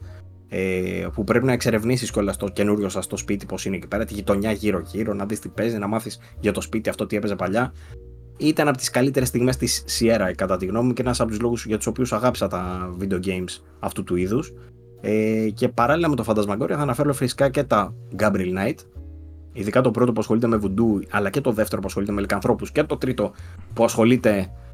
Δεν θα το σποιλάρω. Το καλύτερο ποιο είναι το, το, με... Beast, το Beast Within; Νομίζω το, το δεύτερο. Ε, το Beast Within είναι Λένε ότι είναι αριστούργημα γενικά. Θέλω, είναι, δεν το έχω παίξει. Θέλω, να τα, θέλω να τα δω κάποια στιγμή. Και το, τα Gabriel Knight τα έχω μέσα στην καρδιά μου και ήθελα να τα ξανααναφέρω γιατί τα παιχνίδια της Sierra που λέω τώρα τα IP αυτά ξέρετε σε ποιον ανήκουν. Στην Activision. Ξέρετε ποιος πήρε πλέον την Activision, η Microsoft. Ξέρετε ποιος είναι τώρα η Microsoft. Δεν λένε. Σίγουρα δεν, δεν βγάζει ναι, ναι. τέτοιο. Πώ το Gabriel ναι, Knight, σίγουρα. Το μόνο σίγουρο. Λένε όμως ότι η εταιρεία ψάχνει τώρα τα παλιά IP, ρε παιδί μου, και τα θαμμένα και όλα αυτά. Οπότε είναι σε μια διαδικασία τέτοια. Τώρα, αν θα πιάσουν τον Gabriel Knight, δεν νομίζω. Παρ' όλα αυτά, βασίζομαι στα Gabriel Knight γιατί η δημιουργός τους, η Jane Jensen, στην ουσία ε, προσπαθεί χρόνια λέει να συνεννοηθεί με την Activision για να πάρει τα δικαιώματα πίσω για να φτιάξει τον Gabriel Knight 4. Που το έχει λέει ήδη έτοιμο το story. Και ο άντρας της φτιάχνει τη μουσική, τέλος πάντων έχουν ολόκληρο τέτοιο αυτή. Ε, και λέει το έχει ήδη έτοιμο και προσπαθεί να τους πείσει να της δώσουν, να της νοικιάσουν μάλλον τα δικαιώματα για να μπορέσει να φτιάξει τον Gabriel Knight 4. Και δεν μπορούσε να βγάλει άκρη. Και τη ρωτάνε τώρα, την, την παρακολουθώ στενά αυτή στο Facebook και πα, πα, παλεύει τώρα λέει με την εξαγορά, ρε παιδί μου, μήπως βρει κάποιον και καταφέρει να συνεννοηθεί εκεί πέρα για να γίνει τελικά πραγματικότητα. Δεν θα γίνει κατά πάσα πιθανότητα. Αλλά εδώ βγήκε Alan Wake 2, ρε παιδιά. Τι να συζητάμε. δεν, το, δεν το περίμενα ποτέ και δεν περίμενα ποτέ να βγει και τόσο καλό. Οπότε το Gabriel Knight, πάντα θα έχω μια ελπίδα μέσα μου πως στον Gabriel Knight 4. Φανταστικές ιστορίες. Ε, ειδικά το 3 μου είχε αλλάξει την κοσμοθεωρία μου με αυτά που έδειχνε μέσα. Ήταν φάση κώδικας Da Vinci, ρε παιδί μου. Όποιος έχει διαβάσει το βιβλίο καταλαβαίνει τι θέλω να πω. Ε, φάση Zeitgeist, σαν τα ντοκιμαντέρ τότε που σου κάνανε mind blown, ας πούμε. Έτσι είναι και το Gabriel Knight το 3, αν δεν το έχεις ε, ξαναπέξει. Ε, οπότε αυτά είναι τα, τα παιχνίδια τα οποία έχω μέσα στην καρδιά μου γενικά σαν horror. Σίγουρα ξεχνάω διάφορα, αλλά τώρα έτσι όπως τα συζητάμε, ρε παιδί μου, αυτά είναι τα. Καλά, εγώ αρχαίος πλέον. Οπότε τα παιχνίδια που έτσι με είχαν στιγματίσει ήταν και λίγο πιο παλιά. Αλλά ναι, Silent Hill 1 ας πούμε επίσης είναι μέσα σε αυτά, αλλά εντάξει είπαμε για το 2 τώρα. Ε, Αυτά με, τον, με το Halloween και με το Shocktober και το Τρόμου τα παιχνίδια που κάναμε το αφιερωματάκι μας εδώ πέρα το Mini ή Mega, τέλος πάντων βγήκε μεγάλο. Ε, ελπίζω να το ευχαριστηθήκατε, ελπίζω να μην τα ξέρετε όλα τα παιχνίδια και να μην τα έχετε παίξει όλα και να τσιμπήσατε κάποιο το οποίο ρε παιδί μπορεί να το τσεκάρετε και να πείτε «Οπ, δεν το είχα δει, αυτό μου αρέσει». Ε, αυτά τα Halloween και τα λοιπά είναι που κοροϊδεύα στην αρχή ότι είναι, είχαμε και στο χωριό μας, είναι καλές ευκαιρίες γι' αυτό. Για να κάνουμε κάτι τέ, τέτοιου τύπου λίστες, για να προτείνουμε κανένα παιχνιδάκι. Νομίζω ότι είναι πολύ ωραία φάση για όλους ρε παιδί να ανταλλάσσουμε απόψεις πάνω σε αυτά. Έχουν το χαβαλέ τους και αυτά. Ε, τώρα, επειδή έχουμε καθυστερήσει όπως δυστυχώς πάρα πολύ, θα πρέπει να κόψουμε την τελευταία τη στήλη. Θα την μεταφέρουμε για την επόμενη φορά. Ε, γιατί είχαμε κάποια πράγματα να πούμε και για Spider-Man που έχει τερματίσει πλέον ο Στάθης. Ναι, έχω κάνει και πλατίνα. Έχω κάνει και πλατίνα. Ωραία. Ε, θα τα πούμε όλα μαζεμένα στην επόμενη εκπομπή. Ακριβώς. Το δηλαδή... ίδιο και για το Wonder. Έχουμε παίξει και ίδιο περισσότερο. Ακριβώς, Super Mario Bros. Wonder. Ακριβώς. Εγώ έχω φτάσει στον πέμπτο ε... κόσμο τώρα. Ε, να το ολοκληρώσουμε όλα μωρέ. Να δούμε και το Alan περισσότερο. Γιατί Αυτό ήθελα να και πω. εσύ έχει παίξει σχετικά λίγο να το δούμε περισσότερο. Και εγώ είμαι στην πολύ αρχή του. Σωστά. Για να έχουμε ένα πολύ ε, γεμάτο, ολοκληρωμένο μπαμπάτσικο no playing με τις μεγαλύτερες κυκλοφορίες της χρονιάς. Πραγματικά. Ε, το μόνο που θα πω για το Alan Wake είναι ότι δεν περιμένα ποτέ να δω τελικά sequel αυτού του παιχνιδιού. Είχα χάσει κάθε ελπίδα ότι θα βγει. Τελικά βγήκε και όχι μόνο αυτό. Είναι η καλύτερη. Παιδιά, δεν το έχω. Παίζει να μην το έχω ξανανιώσει ποτέ αυτό το πράγμα. Είναι η καλύτερη εκδοχή του Alan Wake 2 που θα σκεφτόμουν ποτέ. Δηλαδή, αν με ρώταγε κάποιος τότε, Παύλο, το Alan Wake 2 δεν θα βγει, αλλά αν έβγαινε πώς θα το ήθελες, δεν θα φανταζόμουν ποτέ αυτό το πράγμα που βγήκε τώρα. Είναι. Ε, μπορεί να σπρώξω τον Τατσιόπουλο να βάλουμε 10 στο παιχνίδι, αυτό έχω να πω. δεν ξέρω αν έχει σκοπό να του βάλει 10 ή τέτοιο, αλλά ο Τατσιόπουλο αυτή τη στιγμή έχει κάνει ένα review in progress. Μπορείτε να το βρείτε στο vg24.gr. Μάλιστα, πρέπει να το πω τώρα αυτό γιατί το είχα υποσχεθεί. Ε, είχα κάνει ένα post στο gaming community, στο facebook ε, το group μας, το VG24 Gaming Community, όπου ε, ανέφερε γιατί είναι πολύ σημαντικό review αυτό για εμάς, αυτό θα πω και κλείνω. Και η αλήθεια είναι ότι έπρεπε να το, να το κάνω αυτό το post γιατί τελικά ήμασταν οι μόνοι στην Ελλάδα που πήραμε review code και αυτό πως έγινε, έγινε επειδή ε, βρήκαμε τα δυσκολίας κάποια επαφή η οποία τελικά μου έστειλε μια φόρμα και τελικά από τη φόρμα αυτή μας έστειλαν μόνο review για το Esquire. Και να, εδώ είναι η δύναμη ας πούμε του, του παγκοσμίου brand που αναγκάστηκα να χρησιμοποιήσω και τελικά τα καταφέραμε γιατί για το VG24 δεν δίναν για κανένα λόγο όπως δεν πήραν και άλλα ελληνικά μέσα έτσι που είναι, έχουν καλύτερα νούμερα από το VG24 και δεν πήραν. Παρ' όλα αυτά καταφέραμε και αποκτήσαμε πρόσβαση μέσω αυτού του τρόπου που είπα τώρα ε, ευχαριστώ θερμά όλους όσους εμπλέκονται στο ενδιάμεσο για να καταφέρουμε να πάρουμε εμείς και να έχουμε πρόσβαση σε αυτό. Και ο λόγος που το λέω είναι, δεν είναι μόνο γιατί είναι πολύ σημαντικό παιχνίδι για εμάς, για μένα και τον Τατσκόπουλο πούμε, που κάνει το review. Ε, είναι πολύ σημαντικός τίτλος και της χρονιάς και τελικά όπως αποδείχθηκε είναι πολύ σημαντικός τίτλος και γενικότερα για, λόγω της ποιότητάς του. Και δεν είναι μόνο ότι η Remedy είναι μια αγαπημένη εταιρεία, είναι ότι είναι μια εταιρεία η οποία την έχουμε μέσα στην καρδιά μας, εξελίσσεται κάνει πράγματα από το ένα παιχνίδι στο άλλο που αυτή τη στιγμή φαίνεται ότι πάει να φτιάξει ένα σύμπαν. Φαινόταν και από το control δηλαδή, αυτό δεν είναι spoiler. Ναι, όχι από το DLC του control που ξεκάθαρα κιόλας. Τίζαρε το Alan Wake. Ότι είναι στο ίδιο σύμπαν με το Alan ναι. Wake, ας πούμε. Δεν θα πω περαιτέρω, απλά θα πω ότι όντως μέσα στο Alan Wake 2 έχει πράγματα που θα σας κάνουν να πείτε, Ωπ, τι παίζει εδώ πέρα. Ε, γενικά το Alan Wake 2 παίζει πάρα πολύ με μετα φάση. Τέταρτο τείχο, ε, συνδέσεις παιχνιδιών, διάφορα τέτοια ε, τι έχει συμβεί, 13 χρόνια από το παλιό το παιχνίδι στο καινούριο, έχουμε διάφορα τέτοια. Ε, έχω παίξει γύρω στις 3 ώρες αυτή τη στιγμή και είναι σοκ. Δηλαδή, παίζω 10 λεπτά και λέω είναι τα καλύτερα 10 λεπτά που έχω παίξει τα τελευταία χρόνια. Είμαι σε τέτοια φάση. Είμαι τόσο ενθουσιασμένος. Αισθάνομαι λίγο ε, ένα μικρό bias, αλλά κοίτα, όταν βγαίνει ναι, ναι, ναι, κάτι που περιμένεις τόσο καλό. Δεν είναι απλά ότι βγήκε καλό, είναι νομίζω και το μεγαλύτερο, το είχαμε πει και πριν στη βαθμολογία, παιχνίδι της Remedy. Αν δεν κάνω λάθος.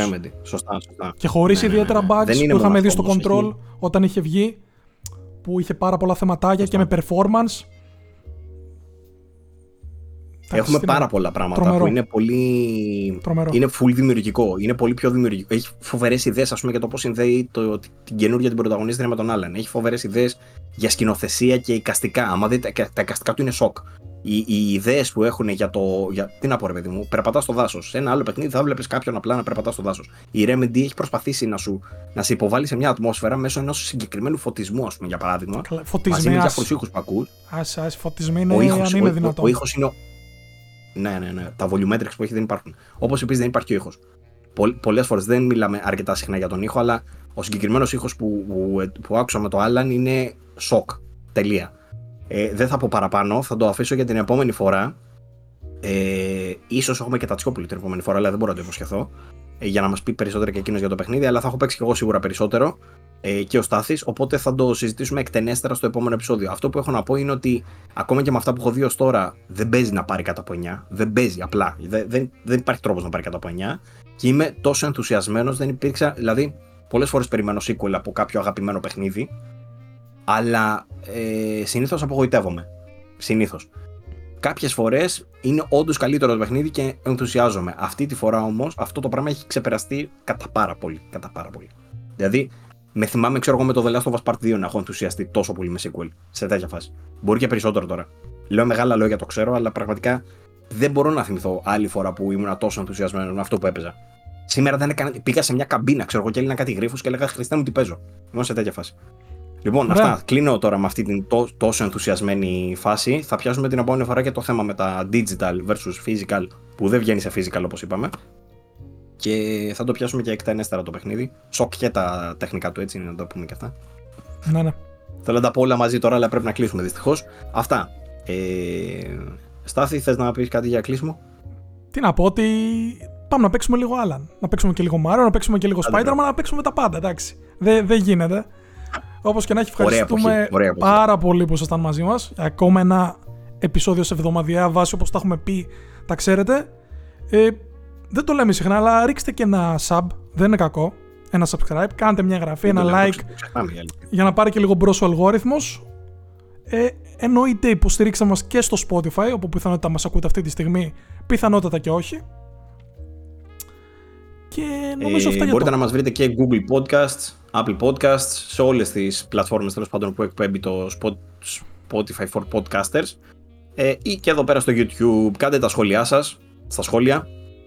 Βλέπετε και τα, τα social media Κάντε... μας εδώ πέρα αν θέλετε να τα πούμε και από εκεί. Α, και κάτι τελευταίο. Ό,τι θέλετε. Θα αρχίσω λίγο τώρα να αποστάρω στο community tab έτσι, με, μερικές ερωτήσεις για να υπάρχει μια διαδραστικότητα μεταξύ μας καθ' όλη τη διάρκεια της εβδομάδας. Δηλαδή μην βλέπετε απλά ένα podcast και περιμένετε να βγει το επόμενο. Μπείτε εκεί πέρα στο YouTube στις εγγραφές, τσεκάρετε, ρίξτε μια απάντηση. Θα κάθομαι στα σχόλια, τα βλέπω, θα τα απαντάω. Θα τα λέμε και από εκεί. Οπότε αυτό ναι. Μια χαρά. See you there. Και μπορείτε να μας βρείτε καθημερινά και, στα, και στο VG24 Gaming Community που το αναφέρω για τέταρτη φορά σε αυτό το επεισόδιο, αλλά και στα social μας που είπε και πριν ο Στάθης. Γενικά, ε, οπουδήποτε μπορείτε να μας κάνετε σχόλιο, κάντε μας. Θα χαρούμε πάρα πολύ να τα συζητήσουμε και να απαντήσουμε. Ε, Ενδεχομένως στο επόμενο επεισόδιο να πιάσουμε και κάποια σχόλια που είχαμε και να τα συζητήσουμε και αυτά. Τέλεια. Λοιπόν, αυτά από μένα για το Στάθη. Ελπίζουμε να ευχαριστηθήκατε αυτό το αφιέρωμα για τα horror games. Ε, θα τα πούμε την επόμενη φορά και πιο αναλυτικά και για τα παιχνίδια που λέγαμε τώρα. Να είστε καλά, καλή εβδομάδα να έχετε και τα λέμε. Φιλάκια.